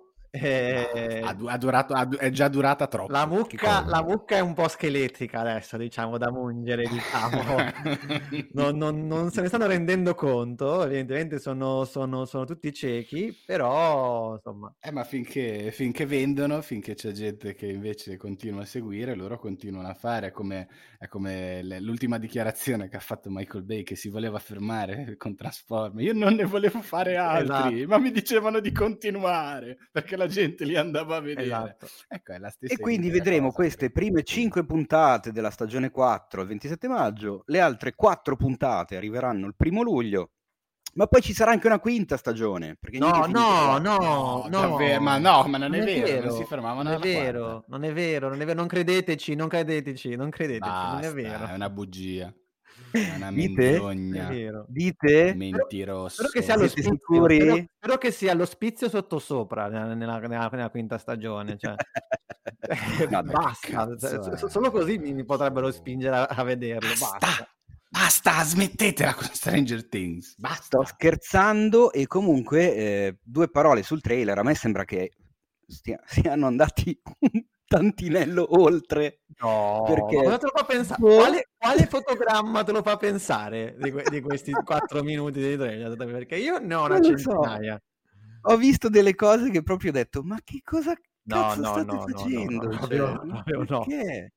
Ma dove no. andate? Ah, l'unica cosa che mi fa piacere vedere è, è giusto per, ma è proprio fine a se stessa, è nel senso vedere come, come interagiscono personaggi che sono comunque cresciuti rispetto a, insomma, a- al ricordo che avevi, che erano comunque piccolini, e, e basta, cioè questa cosa è una cosa tenera fine a se stessa che comunque con la- col cinema non c'entra nulla, cioè né con, né con l'audiovisivo. Ma l'unica cosa Io sono- che salvo. Cioè, io, sì, io sono curioso più che altro, eh, più o meno di quel- della stessa cosa che- di cui hai appena parlato, nel senso che eh, Finn Wolfhard e Millie Bobby Brown, soprattutto questi due, hanno iniziato una carrierona eh, Sì. partendo da Stranger Things. Sono curioso di vedere se la scrittura dietro ai loro personaggi dà modo a entrambi di crescere anche proprio dal punto di vista interpretativo. E Temo di no, però. semplicemente, eh, boh, vediamo, non lo so. Vediamo. Lui, lui comunque tanto. cioè lui, lui comunque più di lei. Lui è stato davvero, ha fatto davvero un film o due all'anno, cioè praticamente. Sì, lui diciamo che si è anche distaccato molto di più rispetto a sì. lei, che forse fuori da Netflix me la ricordo solo nel Godzilla. Nel Godzilla- In tutte, e du- in tutte e due, uno solo? Non c'è stato anche un altro? Vabbè, non mi ricordo. Comunque, sì, nel, nel- nel primo visto, ricordo, me la ricordo anche lei. non lo so. Adesso dovrà uscire Enola Ho- il sequel di Enola Il Holmes, sequel. ha un altro film sempre con Netflix in No, preparazione. E quindi insomma, lui invece l'abbiamo già visto Sì, eh, altrove, quindi boh, vediamo. Spiace anche sì, per sì. gli altri, tipo Gaten Matarazzo, che ha quella faccia simpaticissima, ma Eh, infatti, non si è visto moltissimo. Ecco. Peccato. Però. vedremo. Insomma, comunque lo vedremo, eh, ne parleremo sicuramente nel nostro podcast, anche perché io, anche solo per squisito dovere di cronaca, me la guarderò, ma me la guarderò perché comunque c'è uno dei miei miti degli anni 90 che è Winona Ryder, e quindi eh, sinceramente... E quindi, va bene, guardare. L'altro motivo, l'unico White- altro motivo. Esattamente, e con Stranger Things 4 chiudiamo la parte dedicata ai trailer e indovinate un po' che cosa ci tocca adesso, vediamo se siete preparati. Ci tocca... Le recensioni! Dice no, caro mio. Le Perché vuoi non rispondere a qualche domandona. dei nostri omuncoli e donnuncole? Sì, ma veloci, domandi, domande facili. Hanno risposto- eh, domande. Hanno risposto i due, ascolta, i due ospiti di prima e rispondete anche voi. Scusa, cos'è? Ti volevi tirare fuori da questa cosa? Eh, no, facciamolo, dai. Ma guarda, rispondiamo. non deve essere un obbligo. Rispondiamo, rispondiamo. Se ci tocca, se citofano, citofonano, tu rispondi. Allora, innanzitutto rispondo velocissimo a Simone Andreoni perché, ripeto, le domandone erano senza tema, erano domandone libere questa volta per questa puntatona.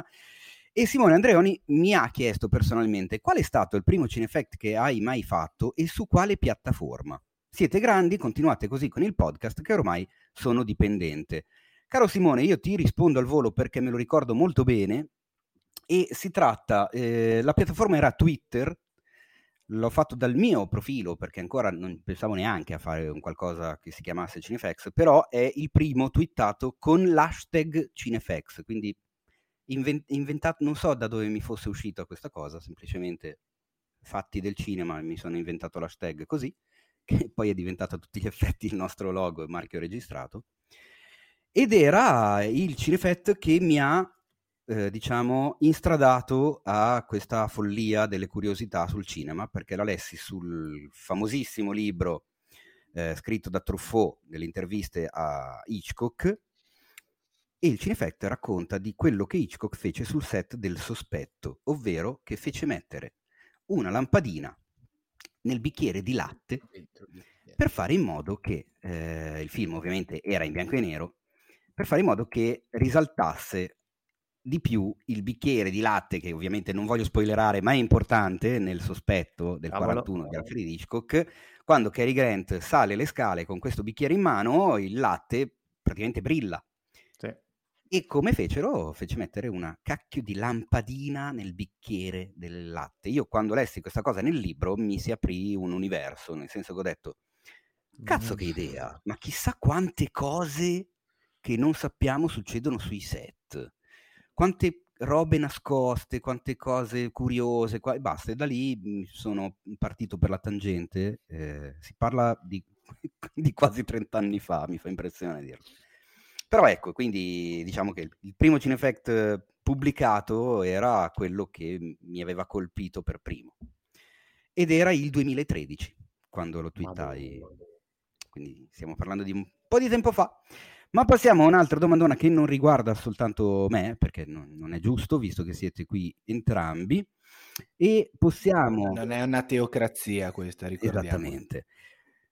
Possiamo parlare e rispondere a Davide Bauce che dice, ecco no, vabbè, questa però l'aveva mh, likeata il Mace, quindi la domanda la faccio, la, la- la giro al qui presente Adriano. Ciao, sono Davide, il ragazzo che ha avuto la fortuna di essere nella stessa fila di Teo, eh, scusatemi, al forum di Assago per il concerto di Hans Zimmer qualche tempo fa. Ciao Davide, mi ricordo che ci siamo anche parlati. Per rimanere in tema avrei una domandona per il podcast a tema colonne sonore. C'è secondo voi qualche film che grazie alle sole musiche riesce ad acquisire un valore aggiunto, arrivando addirittura ad aumentare il vostro gradimento del film stesso? Complimenti per la 150esima puntata, continuate così che siete grandi. E quindi niente, Adriano, la, la giro a te, visto che hai messo tu il like a questa domanda nella chat eh, del podcast. Vuoi rispondere? Pensa a una... Davide, giusto? Davide. Davide, pensa a qualsiasi film musicato da Ennio Morricone e hai la risposta. Beh. credo. Cioè, posso- più, più efficace di così non posso essere, nel senso che io posso dirti che, per esempio, Mission è un film che adoro, mi piace un sacco. eh, le musiche di quel film gli danno quattro marce in più. Cioè, sono a que- a que- eh, se, se- se pensate al documentario Ennio e al momento in cui il regista del film racconta eh, la telefonata ricevuta da Morricone nel quale, nella quale, durante la quale Morricone gli canticchia il, motiv- il motivetto, lui ha detto cacchio io ho visto il film in musica ecco quindi eh, sarà una risposta a paracula però si pensa a una qualsiasi colonna sonora di Ennio Morricone e quella è la risposta giusta Concordo. Sta. Molto easy come risposta, ma è inevitabile in effetti. Cioè... Però l'ho argomentata bene, Sì, dai, questo me lo concedo. assolutamente, come sempre. Eh, rispondo velocissimamente anche a Sofia Gentili che dice perché non sento abbastanza parlare di Lin Manuel Miranda, Hamilton, Encanto, Tic Tic Boom, qualcuno renda giustizia a quell'uomo. Sofia, recuperati le scorse puntate perché noi di Lin Manuel Miranda ne parliamo sempre un casino. Siamo assolutamente fan di quell'uomo e lo amiamo tantissimo e lo aspettiamo al varco al prossimo progetto. Mentre la seconda domanda che vi volevo proporre è quella di Luca Spitaleri, che è una domanda che ci ha visto chiacchierare più volte anche in chat di redazione. Mm. Secondo voi potrà esserci di nuovo un Mm. film che entra nella cultura generale come accadeva nei decenni passati? Penso ad esempio a Il Padrino. Non parlo di validità dei film, ma di capacità di arrivare a tante persone. Ormai vuoi per la TV, Netflix e le altre piattaforme o il Covid è sempre più difficile vedere un film che raggiunge tante persone. Nel caso abbiate già affrontato il tema, chiedo Venia. Non, non- chiedere Venia, Luca, perché il tema sì, probabilmente lo abbiamo già affrontato, l'abbiamo, eh, come si dice, tangenzialmente toccato nella puntata in cui avevamo ospite Gianni Canova. Però è un tema sempre, sempre abbastanza ficcante, nel senso Sì, che è sì, una delle domande che ci, facciamo, che ci facciamo anche noi. Io personalmente lamento la mancanza di un qualcosa, cioè secondo me dopo gli anni 90, gli anni 90 sono stati secondo me l'ultimo grande decennio di film che sono rimasti, che si sono appiccicati, che sono arrivati a tanti, che sono entrati nell'immaginario mondiale. Dopo sì, ci sono stati tantissimi grandi film, ma mm, non lo so. Mi sa che ci siamo fermati lì, non so come Ma- la vediate voi. Sicuramente, allora la mia premessa è questa, sicuramente ogni opera ha bisogno comunque di un, di un tempo per poter essere assimilata, metabolizzata e sedimentare comunque nel- nella, nella cultura di tutti.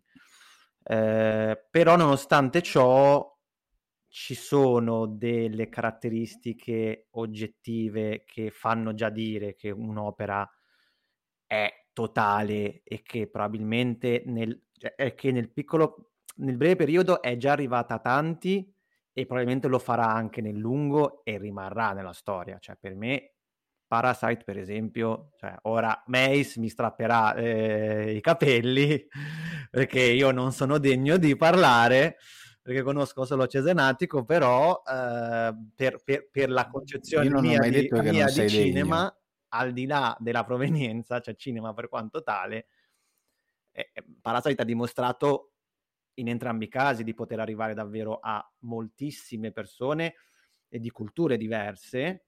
Questo è il grandissimo potere del cinema. E, e pro- e probabilmente rimanere, perché a parte che ha fatto la storia comunque del cinema recente, e in più è, secondo me è destinato eh, a rimanere perché è uno di quei è uno che già potrebbe diventare classico e più, e più lo si rivede e, e non si riescono a trovare eh, aspetti che nel tempo possano, possano, possano scemare. Cioè, anche se è passato pochissimo, è passato pochissimo, però eh, a me sembra abbastanza palese. Vorrei parlare col, col me medesimo, il me del futuro di, del 2033 e vedere se la pensa ancora così, ma probabilmente sì, se sarò ancora vivo. Cosa ne pensate? Io, io condi- io condivido, non, non ho molto da aggiungere se non che questo becero vittimismo da parte di questo povero idiota è, è assolutamente fuori luogo, perché non ti ho mai detto che non sei No, no, no, era per scherzare, ho povero- visto la presentazione. pirla. Sì, sì, sì, sì. Sì, però non chiamarlo povero idiota, cioè non è bello, voglio dire. Quello, quello, quello... Vabbè, ma la gente, la, la la- la gente lo capisce, lo, lo sente nella, nella mia voce che sto scherzando e che, che io dico queste cose perché sono da vent'anni che devo Eh, scior- questo, questo soggetto e quindi, Purtroppo può. Quindi si, si- capisce, credo, si, si- si sente nella voce, l'intimità. Io me lo auguro. In ogni caso direi di chiudere la parte delle domandone e avviarci alla parte invece delle recensioni della settimana che ovviamente essendo la puntata 150 una puntatona ne ha mm, perdonatemi l'inglesismo a strafottere di recensioni perché il qui presente Mace ad esempio potrebbe addirittura parlarci di tre cose, quindi L'Atspell, ti lascio, il direi, visto malaugurio. che io ne ho una e il Troise ne ha una, tu ne hai tre, facciamo una a testa e quindi inizi tu, ma ti lascio la possibilità di scegliere da quale partire. Guarda un po'.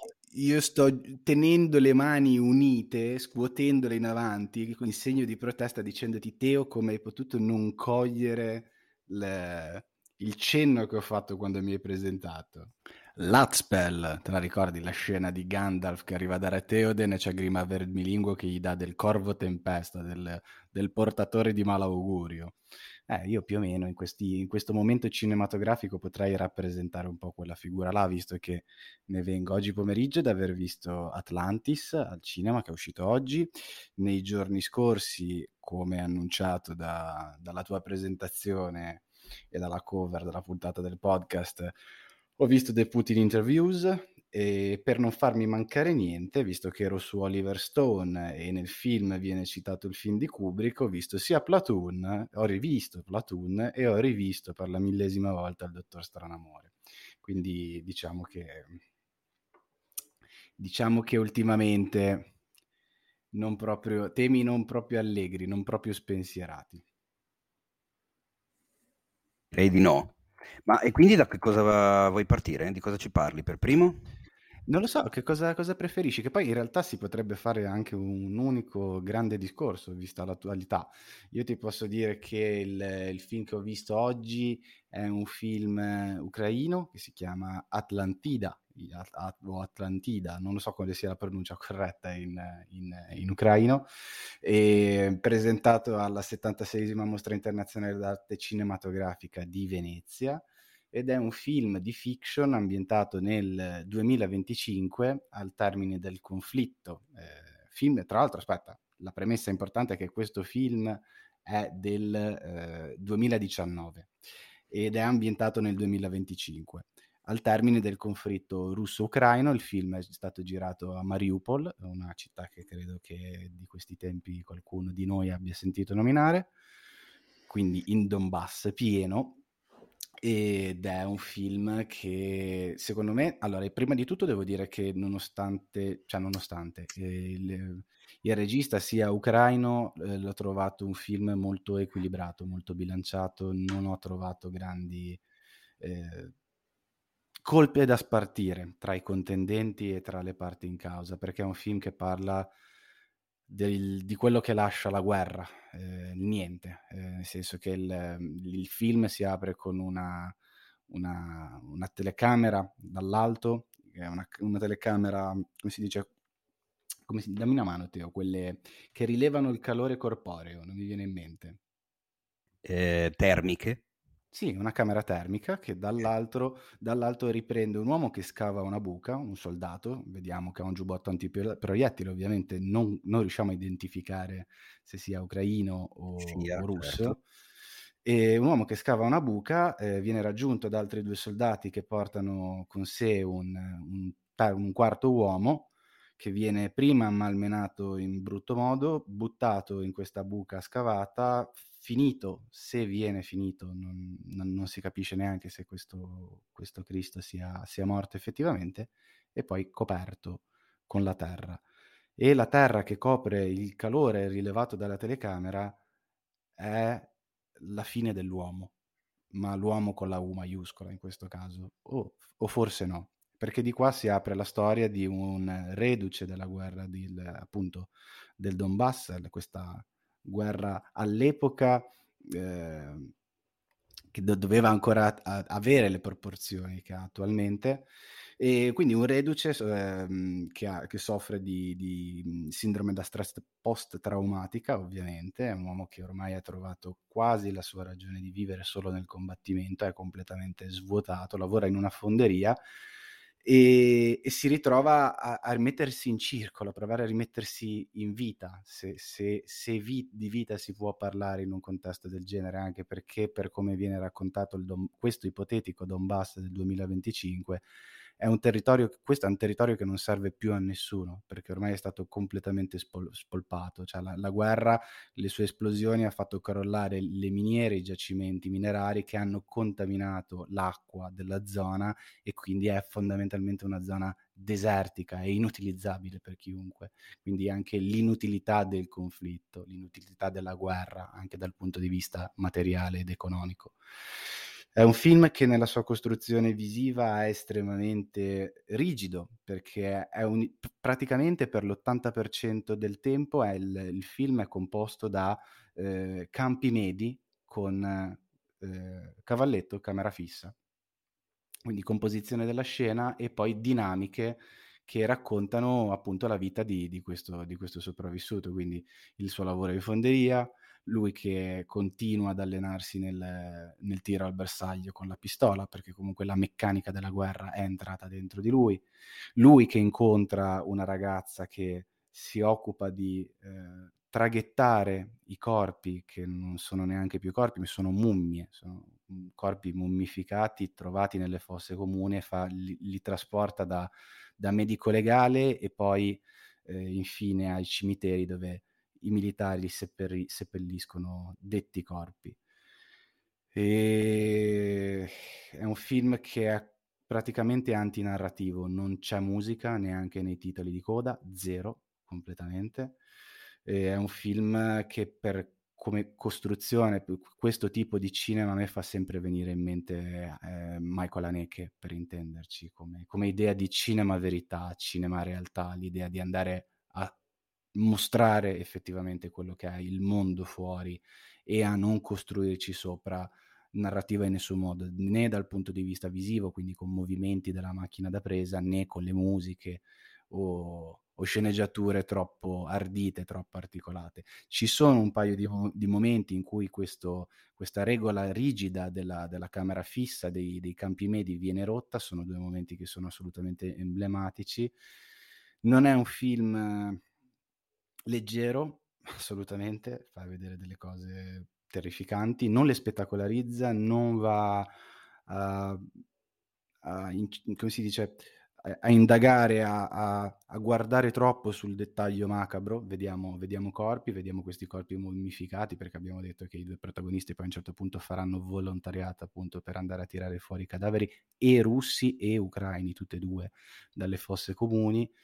E, e però comunque lascia, lascia, una scintilla di speranza. Questo, questo è positivo, anche e soprattutto se, se, contestualizziamo quanto appena detto nel, nella realtà che ci circonda, il contesto attuale.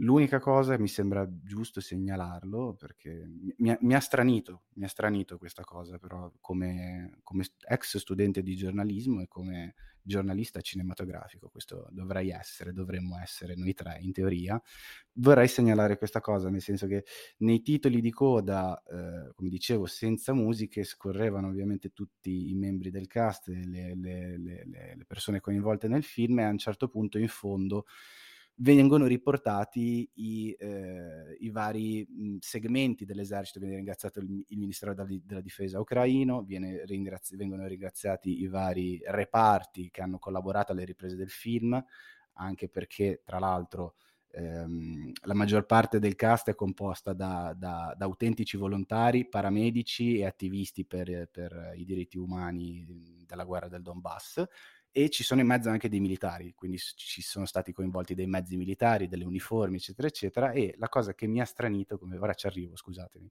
eh, come dicevo in apertura, è vedere nei titoli di coda a scorrimento assolutamente silenzioso elencati i, i reparti dell'esercito a testo, quindi scritti, e poi in coda vedere in bella evidenza il, il, il logo di, del battaglione Azov. Questa è una roba che mi ha abbastanza stranito, perché non l'ho capita, e soprattutto per la natura del film, perché è un film che, ah. come ho detto, è un film che eh, dimostra e fa vedere quali sono le conseguenze di quell'aberrazione disgustosa che è la guerra ed è un film anche e soprattutto piuttosto equidistante nonostante ci siano un paio di velati riferimenti ci sono i personaggi c'è un, uno dei personaggi principali il protagonista che a un certo punto dice una cosa come noi abbiamo combattuto con, un, con un ideale, con la speranza di, eh, di, liberarci o comunque di avere un futuro migliore, invece questi qua, eh, rivol- rivolgendosi, per, parlando dei, dei, russofoni,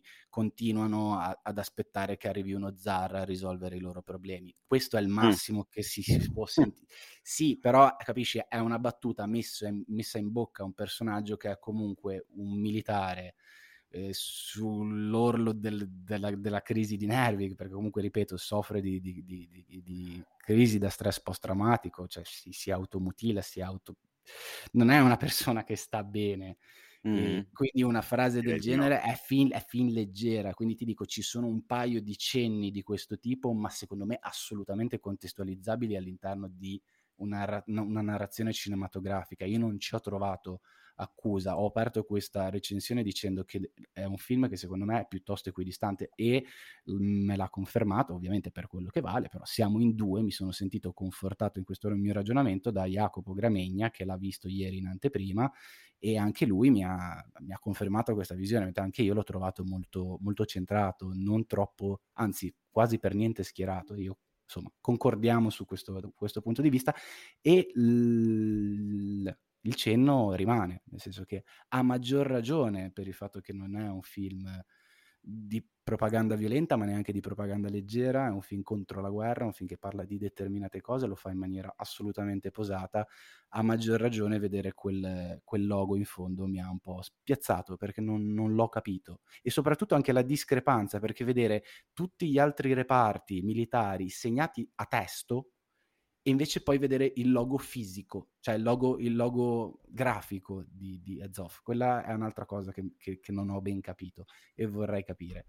Però va bene così, nel senso è, è un film che, che, mi ha lasciato qualcosa, che mi è piaciuto, che è pieno di, di, di, di significati, di ragionamenti, dice delle cose importanti, quindi va benissimo così. C'è questa cosa qua che mi ha lasciato un po' perplesso e lo dico spogliandomi di qualsiasi tipo di, eh, voglia di schierarmi o di, di, prendere posizioni politiche, perché non è, non è questa certo. la sede, non è il nostro lavoro. Ma parlando invece di altre cose, eh, come si dice, premonitrici eh, rispetto al mh, mm, tragico e drammatico momento attuale, hai visto anche appunto, mh, mm, attacchiamocela visto che l'argomento è quello, hai visto sì. anche la serie, su, la serie di documentari su Prime Video di Oliver Stone, The Putin Interviews, sì. quale, sul quale tra l'altro hai scritto un clamoroso articolo della tua rubrica Good Night and Good Luck che eh, chi ci ascolta può andare a recuperare sul sito. Qual- qualche parola non scritta invece in merito? Ma eh, guarda, allora, innanzitutto non so se è clamoroso, quello che mi viene da dire è che eh, vorrei chiarire fin da subito per chi leggerà questo articolo, ma credo che sia anche eh, autoesplicativo nel momento in cui poi si, legge il, si leggono le mie parole, credo, spero di essere abbastanza chiaro. Lo spunto narrativo derivato dal titolo eh, di, di Dottor Stranamore è relativo al fatto che a un certo punto durante, le, durante la serie di interviste fatte da Oliver Stone a Vladimir Putin c'è il momento in cui il, il regista di Platoon scopre che eh, l'autocrate russo non ha mai visto, non aveva mai visto questo film di, di Kubrick e quindi, figurati, ghiotta occhia, occasione, voglio dire, un, un, un, uno spunto per poter mettere in campo un artificio narrativo vincente, come far vedere il dottor come fai a perderti Putin, una cosa del fa. genere cioè. no, non, esiste, non, esiste, al mondo Pazzesco. e quindi di conseguenza di, e di rimbalzo io a cascata potevo io esimermi da, da, titolare il mio articolo The Putin Interviews ovvero come ho imparato a non, a non preoccuparmi e ad aspettare la fine del mondo no non potevo esimermi però il punto di, quest- di quest'articolo a prescindere dal titolo e dalla sua chiusura che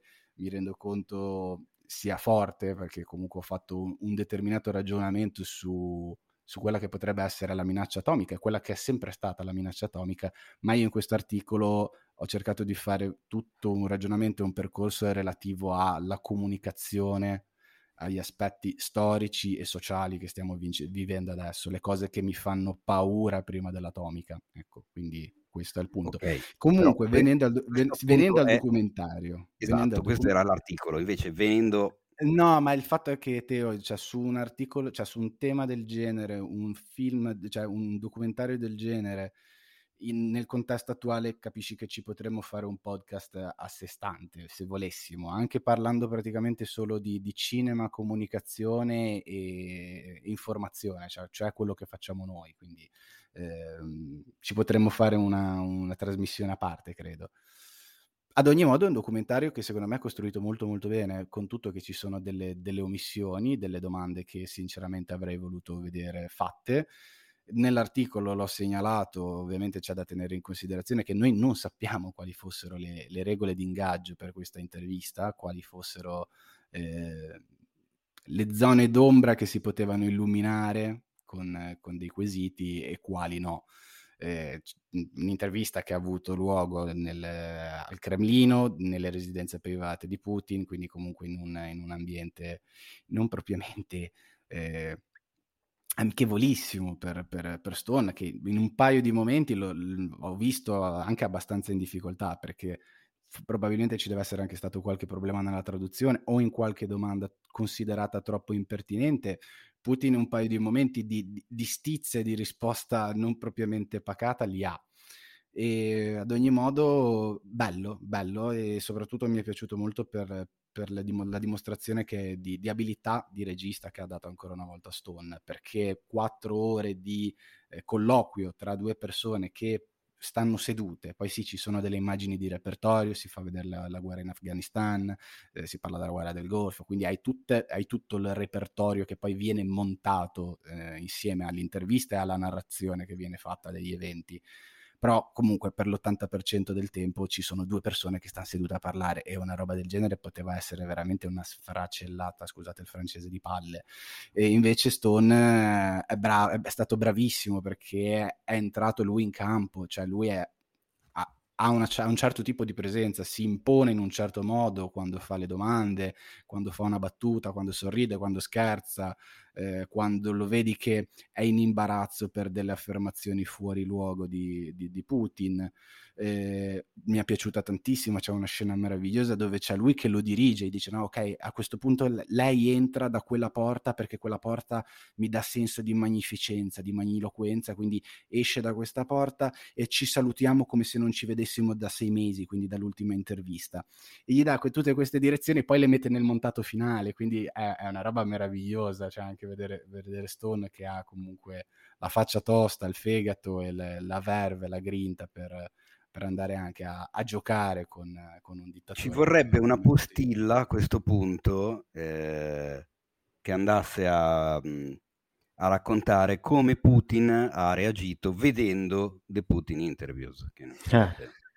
eh, chissà, chissà, chissà, chissà, non lo so, però ma già, già, basta, già basta quello che, che, si vede nel film, anche perché ci sono, ci sono tanti, tanti begli spunti se si, se si, sa osservare un po'. Poi c'è quel momento là in cui i due vedono, vedono Dottor Stranamore sulla scena finale, poi c'è il commento finale di Putin che, che, può allarmare, che può spaventare, che, che, ci deve mettere tutti quanti sul chi vive, non solo, ripeto, per la questione nucleare, perché la posta in gioco è alta e le conseguenze, quello che, quello che succederà di, nel, nel prossimo futuro, potrebbe non essere simpatico, mettiamola così. Ma non voglio essere l'Azpel, il, l'uccello del malaugurio, hai capito la mia autopresentazione, Teo? Ora, ha tutto, tutto un senso, tutto torna adesso l'ho capita. Prendo invece la parola per parlarvi di una serie TV di cui avevo accennato qualche puntata fa. Eh, si è conclusa la prima stagione, è stata confermata una seconda stagione, nonostante il finale della prima potrebbe tranquillamente andare a concluderla, eh, che è Scissione, ovvero Severance in lingua originale, serie TV che trovate su Apple TV che continuo a consigliarvi di provare a farvi per un mese, sono 4,99 euro. I prodotti sono sempre di più e la qualità è sempre clamorosamente alta, eh, la media è veramente impressionante. Eh, allora, senza paura, dico che è una delle mie serie preferite degli ultimi anni. Eh, è una stagione, è, è qualcosa di difficile da spiegare perché ha un'atmosfera unica, Eh, in poche parole di cosa si tratta? Siamo in una società, siamo ne- negli anni nostri perché non, non si capisce bene se siamo proiettati molto nel futuro o poco, è un qualcosa che potrebbe assomigliare a, a qualche puntata delle prime stagioni di Black Mirror come ambientazione. Eh, questa incredibile e gigantesca multinazionale ha inventato una procedura chirurgica per separare il cervello delle persone in due, nel senso che diventi formalmente due persone. Una persona che vive solo la sua vita al di fuori dell'ambiente lavorativo e quindi ne conserva i ricordi, le esperienze, solo fino a quando entra a lavoro e da quando ne esce, e l'altra parte della tua persona è quella che invece lavora, che quindi conosce cosa deve fare, sa che cosa sta facendo, ma la sua coscienza, diciamo, inizia nell'ascensore del luogo di lavoro e termina nell'ascensore del luogo di lavoro quando te ne vai a giornata finita. Cosa comporta tutto ciò? Il fatto che chiaramente il tuo interno, così vengono chiamati, diciamo, la, la parte di scissione che lavora, ha solo quella come realtà, ha semplicemente la, la, la realtà del mondo lavorativo, quindi non dorme, eh, non si diverte, non ha interazioni personali, sociali con altri se non quelle del suo stesso ufficio. La stessa multinazionale tiene all'oscuro i suoi lavoratori su che cosa in realtà stiano davvero facendo, a che cosa serve il lavoro alienante che sono costretti a fare e li tiene rinchiusi in questi luoghi con cui hanno a che fare con pochissime persone i protagonisti sono soltanto quattro, tra cui c'è un John Turturro clamoroso, e vengono a conoscenza di altri lavoratori, ma sempre pochi, sempre molto limitati, in questi spazi ultra eleganti, ultra formali, mol- molto Apple, se vogliamo, come design, asettici assolutamente. E, e, diventa, e, e tu come persona diventi realmente due persone, ma una sta vivendo una vita di prigionia, una vita esclusivamente dedita a un lavoro che neanche capisce fino in fondo, che ti dà delle ricompense che sono ridicole eh, se le vedi dall'esterno, perché nel senso i, i, bonus si traducono in dei giochini per le dita e dei ritratti caricaturali che tu vinci quando, eh, quando raggiungi degli obiettivi sul tuo lavoro, cioè cose veramente eh, ridicole e inutili. Ovviamente tutto questo per parlare dell'allineazione eh, del, del mondo del lavoro, del fatto di, di, di, di, quanto riusciamo a essere due persone differenti sul, sul posto di lavoro e nella vita privata. Il tutto a metà tra il thriller e il dark humor. Eh, succedono delle cose veramente molto pesanti, c'è sempre questa parte di, di giallo che bisogna scardinare, portare avanti, perché chiaramente la serie ti presenta questa situazione, ma poi subito dopo ti presenta una rottura della situazione, ovvero uno dei protagonisti capisce che c'è qualcosa che non va. C'è un qualcosa che va al di là della routine, che cambia le carte in tavola e quindi questo mette in moto una ricerca della verità da parte degli interni da parte degli esterni, in realtà, noi le cose le vediamo solo con gli occhi del protagonista, interpretato da un Adam Scott che sinceramente non avevo mai visto così in gamba. E dietro questa serie, regista anche di molte delle puntate della prima stagione, c'è Ben Stiller, mm. il che vi fa, vi fa, capire che il tono eh, spesso va sulla commedia, ma mai fino in fondo. C'è il thriller, ma non è mai fino in fondo, è un qualcosa di di paranoico, di assolutamente originale nella messa in scena e nello sviluppo.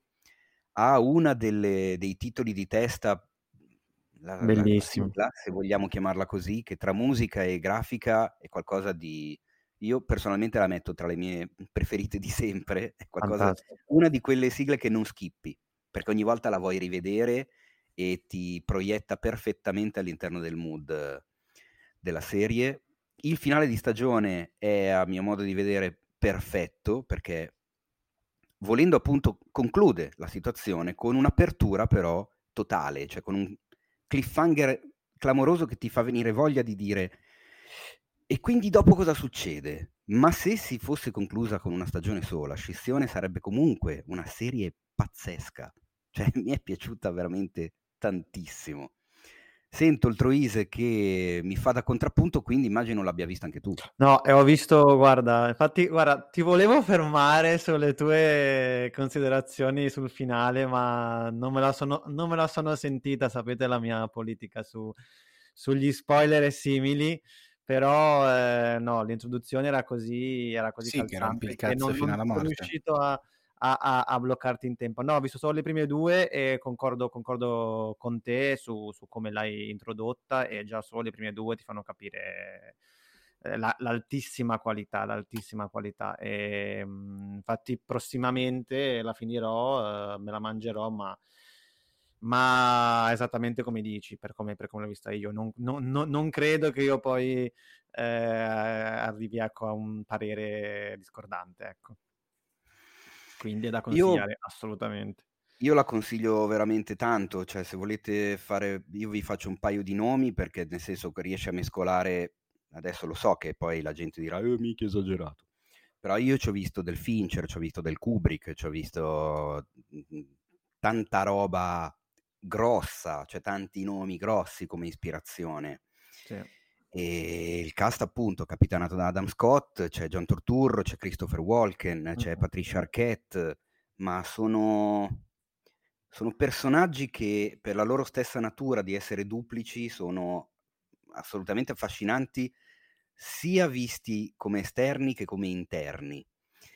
E è veramente sc- scritta da Dio, ha una fotografia mirabilissima e sono molto curioso di vedere come la porteranno avanti. Non credo perderà, perderà qualcosa, perché appunto io avevo fatto una first impression sulle prime due puntate dicendo mi auguro che il payoff eh, mantenga le promesse. Direi che sono anche andati oltre. Eh, assolutamente, secondo me, è una delle serie imperdibili uscite negli ultimi anni. Eh, super consigliata per quanto mi riguarda. Sì. Adesso però è la volta di chi vuole concludere e quindi chi vuole parlare adesso, perché abbiamo un Troise che ci parla di Spencer oppure un altro Mace che ci parla di Come On Come On. Ah, ma non l'ha fatto Come On Come On, non l'ha fatto quello croccante, che spero un giorno diventi croccante perché lo infilano nell'olio bollente. Ma che cattiverie che devi dire, no? Perché con lui abbiamo parlato di Apollo 10 e mezzo di Richard Linklater e di The Mm. Bubble di Judd Apatow. E Madonna. abbiamo anche detto un paio di parole su Moon Knight, quindi direi che abbiamo parlato abbastanza con il tuo carissimo amico Dio Guardi. Salutiamo. Beh, dai, Eh, allora insomma, dici qualcosa su Come On Come On, così diamo la chiusa al Troise con il film di Larrain. dai, dai. E va bene, che, che dirvi? È un film eh, che mi è piaciuto parecchio, è una produzione A24, tanto per cambiare, scritto e Guarda un po'. diretto da... Eh? Scusate? No, dico, e guarda un po' se sbagliano qualcosa quelli. Eh no, eh, pare, pare proprio di no. Film del 2021, scritto e diretto da Mike Mills, e protagonista Joaquin Phoenix eh, in forma come al solito, quindi spaziale, eh, e interpreta Johnny, un, eh, un produttore radiofonico che sta girando l'America, il- alcune città delle- degli Stati Uniti d'America, nel nostro caso nel corso del film vediamo Detroit, Los Angeles, New York e New Orleans eh, dove in pratica sta conducendo questo programma, questo- questa in- serie di interviste ai giovani rispetto a quello che si aspettano dal, dal loro futuro. Eh, nel mentre sua sorella eh, sta avendo dei problemi piuttosto importanti con, eh, con il marito che soffre di crisi nervose o comunque ha dei problemi di natura neurologica, se non ricordo male, e quindi lo raggiunge in un'altra città per aiutarlo. Di conseguenza deve, deve lasciare il... Deve, la- deve lascia- deve- lasciare il suo unico genito, il suo unico figlio, Jesse, che è interpretato da Woody Norman, ragazzino straordinario secondo me, ha creato, han creato una chimica tra, tra, mm, tra Phoenix e questo, questo ragazzino qua pazzesca. e, e si ritrovano a dover convivere perché ovviamente se lo, se lo prende in carico lo zio, questo, questo bambino. E un, bianco, un, film in bianco e nero, tra l'altro anche il, for, il, formato, se non ricordo male, è particolare, non è, un, non è un formato di tutti i giorni, non mi ricordo, non mi ricordo è 1.66.1, ok? E, tra l'altro davvero la, la scelta del bianco e nero io inizialmente non avevo granché colto. Poi col passare dei minuti ti rendi conto che eh, l'idea di fare, di fare, questo bianco e nero qua dà una maggiore intimità al, al racconto, esatto. perché è, un, è un, un, racconto di grande intimità tra un uomo che eh, non ha affetti o quasi, nel senso che eh, ha perso madre e padre, la madre di recente, eh, il suo unico punto di riferimento da quanto si vede nel film a livello fa- familiare, a livello di affetti concreti vicini, è sua sorella, e, ma vorrebbe averne degli altri. Eh, quindi un personaggio anche abbastanza per certi versi introverso, si, ri- si, riscopre a fare lo zio, si riscopre ad avere questo, questo, bambino con cui si deve esprimere in maniera assolutamente franca, perché dall'altra parte ha un interlo- interlocutore assolutamente intelligente, un bambino eh, quasi fin troppo scritto bene, oserei sì, dire, in, in, sceneggi- in, sceneggiatura, è un po' troppo calcato, cioè un ragazzino di, se non ricordo male, ha nove anni, una cosa del genere, ecco, il mio nipote ha più o meno quell'età là, ecco, poi sì, i mhmm, contesti cambiano, ovviamente questo qua è un bambino lo, eh, losangelino, quindi ovviamente ci sta che possa essere un po' più vispo, un po' più sveglio, però ecco, forse hanno un po' ecceduto da questo punto di vista. E, ehm, però niente, si crea questo rapporto spettacolare, c'è un racconto generazionale, una differenza tra, tra, tra, la comunicazione che ha un uomo dell'età di, di, di Phoenix all'interno del, del, del film, quindi l'età che ha adesso, che non so quanti anni ha Phoenix Teo, tu che sai tutte queste cose anagrafiche della gente. Oddio, eh, dovrebbe averne 48 tipo, boh. Eh, sì, sulla, cinquanti, sulla cinquantina. E... 47, guarda, quindi sì. ci ha quasi preso. Uh, e poi... quasi. Comunque è un film sugli affetti, un film sulle differenze fra generazioni, un film che parla de- del futuro, de- cioè esatto. il, il, il, prete- il, pretesto narrativo di Johnny, che è produttore radiofonico e fa il programma chiedendo ai ragazzi che cosa pensano del proprio futuro, come vedono il proprio futuro, è, eh, è a tutti gli effetti uno anche dei temi del film, uno dei temi del film. Bello, bello, promosso, assolutamente promosso.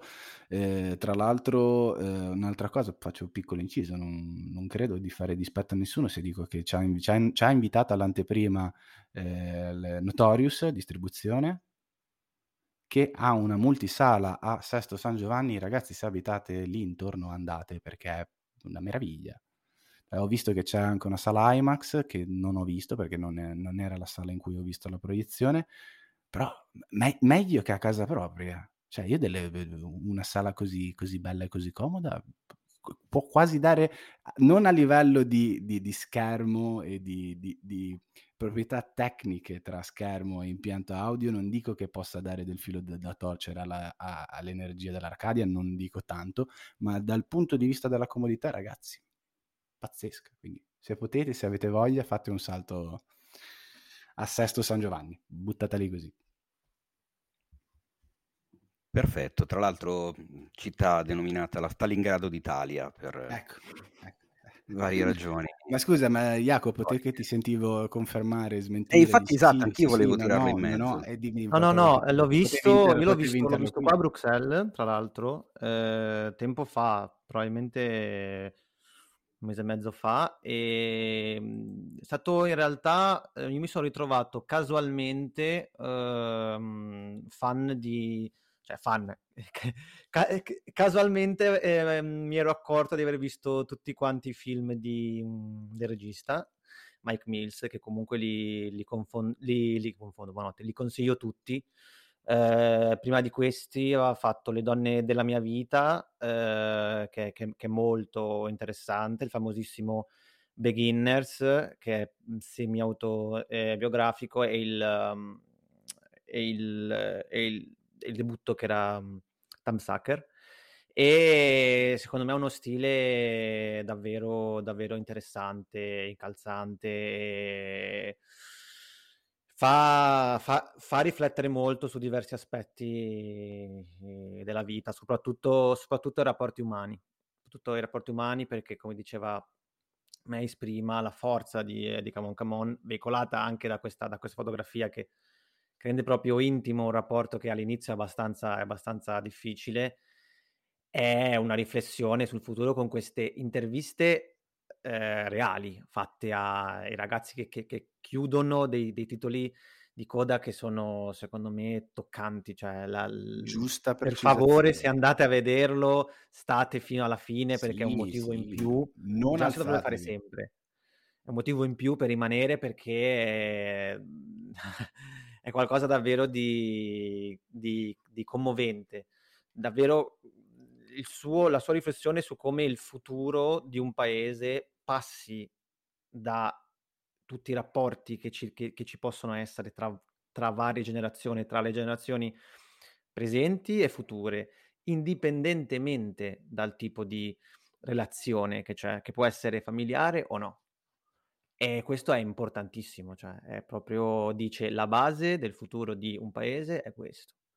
Sì, sì, e, e anche e, trovato... e, la, e, la, comunicazione, perché secondo me un altro, un altro pezzo importante di quel film è proprio sull'aspetto comunicativo, tra, esatto. tra le generazioni e i modi diversi che abbiamo di, di, parlare, di esprimerci e di parlare fra noi, soprattutto con, con, i più giovani. C'è proprio questa difficoltà iniziale che ha lui perché non sa quanto può dire, quanto deve dire in risposta a delle domande molto ficcanti del bambino. Sì. Cioè, a un certo punto doma- domanda di cose particolari, di dinamiche del mondo degli adulti, eccetera, eccetera, come capita normalmente con, con i bambini e lui è, a disagio, non sa cosa, cosa rispo- rispondergli finché non, la, se, finché non, trova la chiave comunicativa giusta.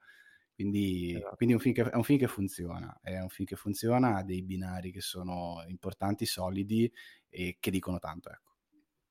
Molto. Molto bene, direi, mi sembra un, un qualcosa di assolutamente da consigliare, lo si trova ancora al cinema, quindi nel caso se vi fidate del, del giudizio dei suscitati genovesi parlanti, ma anche se avete voglia semplicemente Eccoci. di vedere un nuovo film con, con Joaquin Phoenix, correte al cinema a vedere Come On Come On. Sai e direi di chiudere questa puntatona 150 con la recensione dell'attesissimo Spencer di Pablo Larrain, film che vede la purtroppo sempre bistrattata Kristen Stewart nei esatto. panni di Diana Spencer, ovvero Lady D, la principessa Diana, dal triste destino. Eh, che dici, Jacopo? Allora, um, sì, Spencer è, come hai detto, l'ultima opera del talentuosissimo, io lo adoro, uh, regista cileno Pablo Larrain, che um, torna, torna sul, sul, grande schermo dopo, dopo due anni e produce e dirige un film che a mio avviso è davvero, davvero stupendo. Eh, la Rain esattamente come aveva fatto mh, con altri due film precedenti, Jackie e Neruda, che tra l'altro ha girato eh, entrambi nel, nel 2016, nello stesso anno. Eh, torna diciamo al genere in cui è diventato un indiscusso maestro, cioè il falso eh, biopic. Cioè, perché falso? Perché eh, si riferisce a quel racconto che va tra immaginario e, immaginato del profilo di una certa figura iconica della storia recente.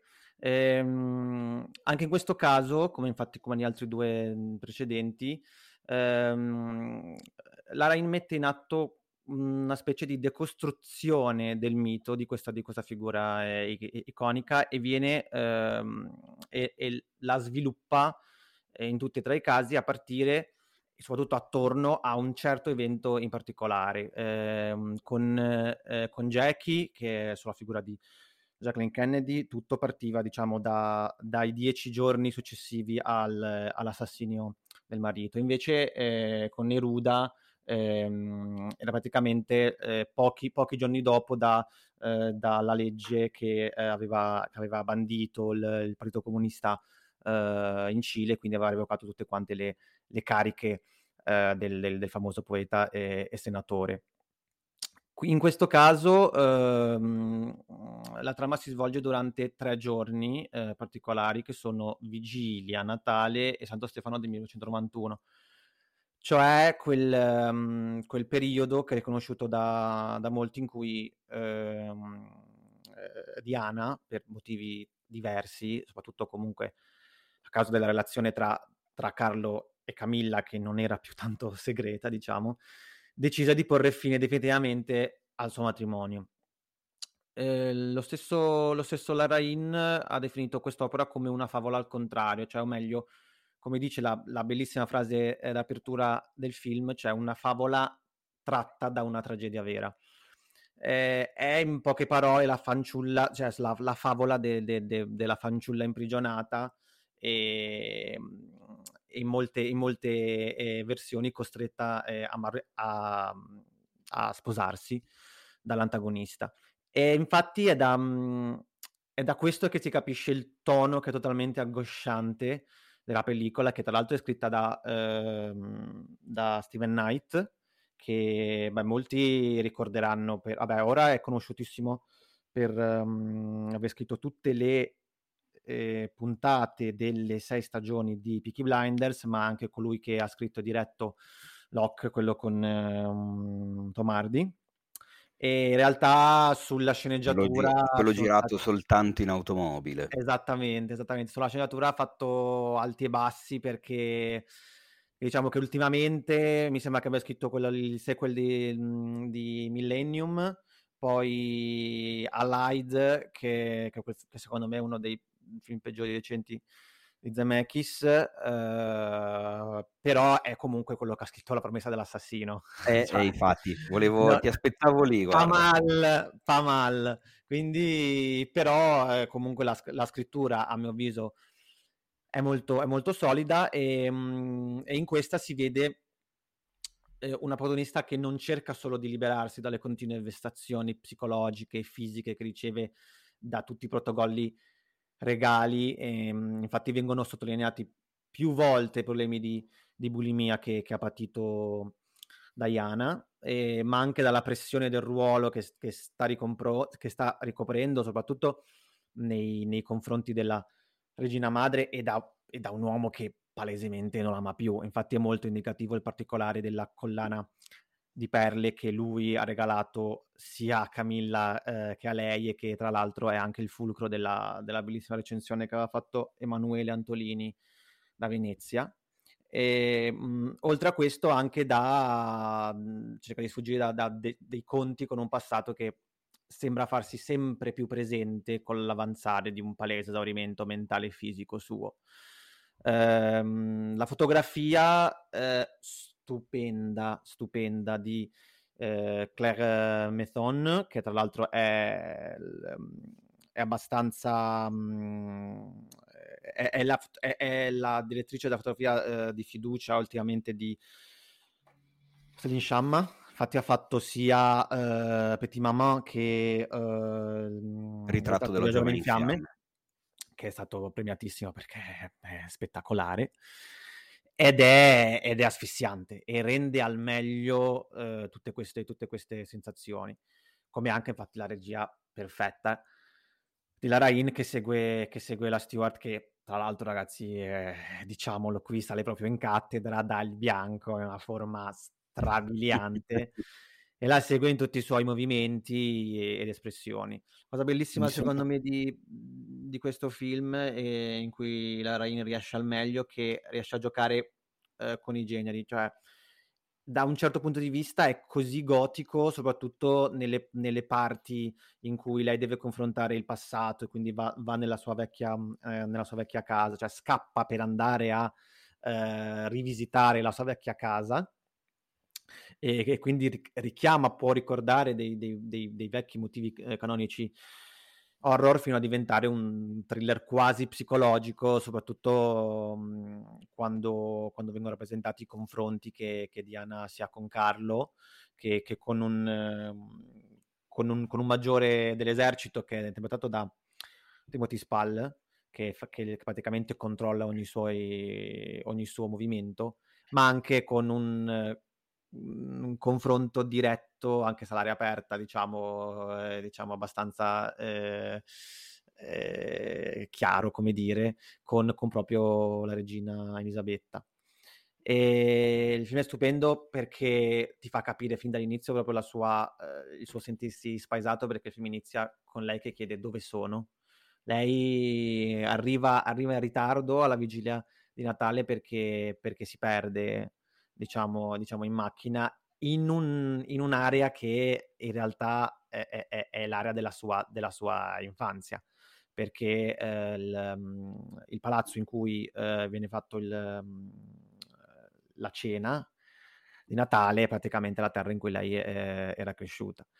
E eh, l, mm, l'altra cosa interessante, l'altro aspetto interessante è che tutti, ehm, i, tutti gli altri personaggi in realtà aleggiano un po' come se, un po' con un'area spettrale, un po' co- cioè le scivolano molto addosso per far capire davvero che, che lei è imprigionata, lei riesce a esprimersi al meglio e liberarsi solo quando comunque eh, si, confronta, si, confronta, si confronta con i figli.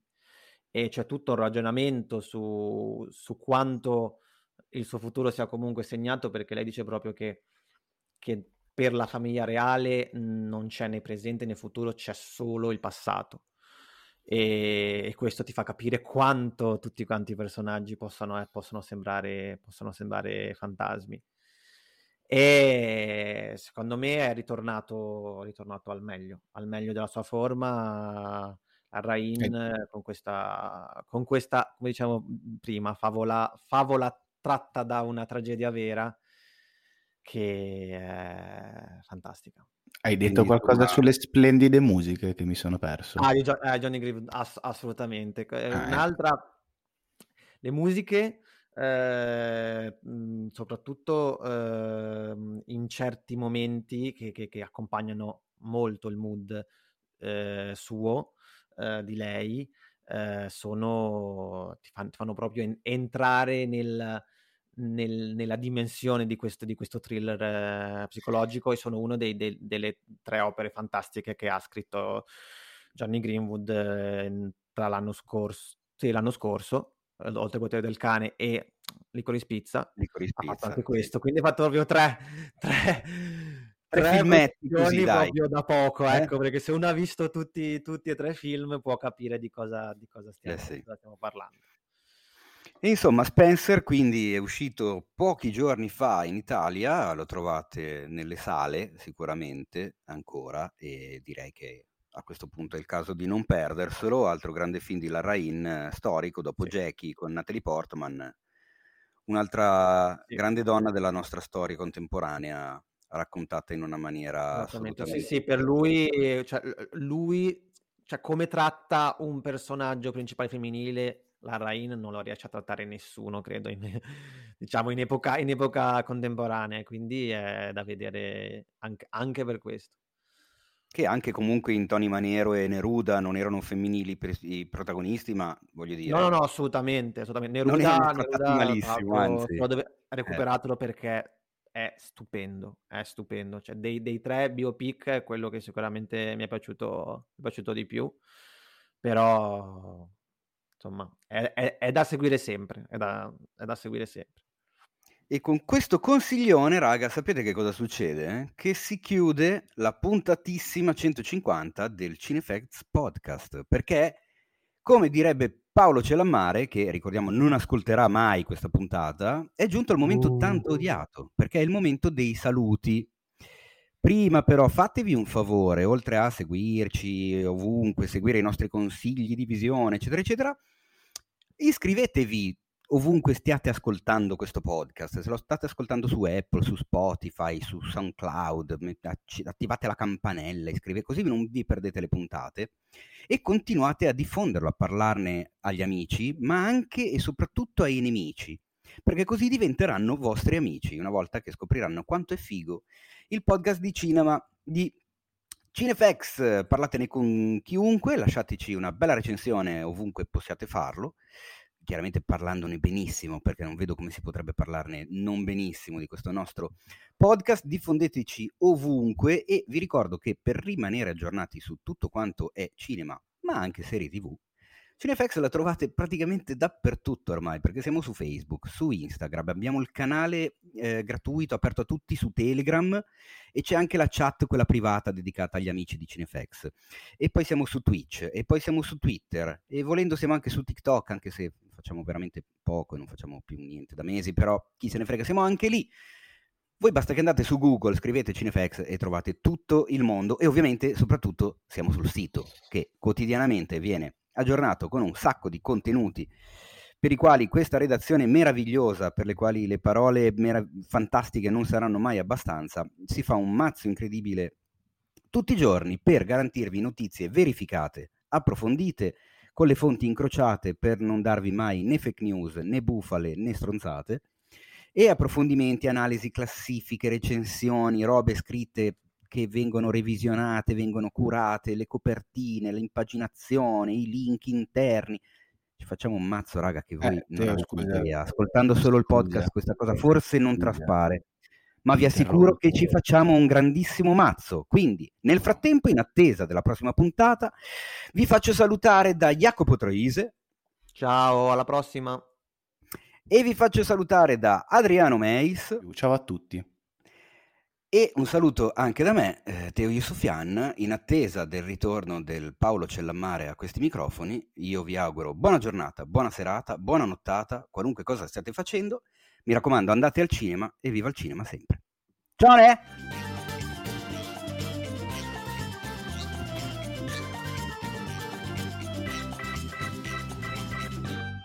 Questo podcast è stato presentato da The Best Blend,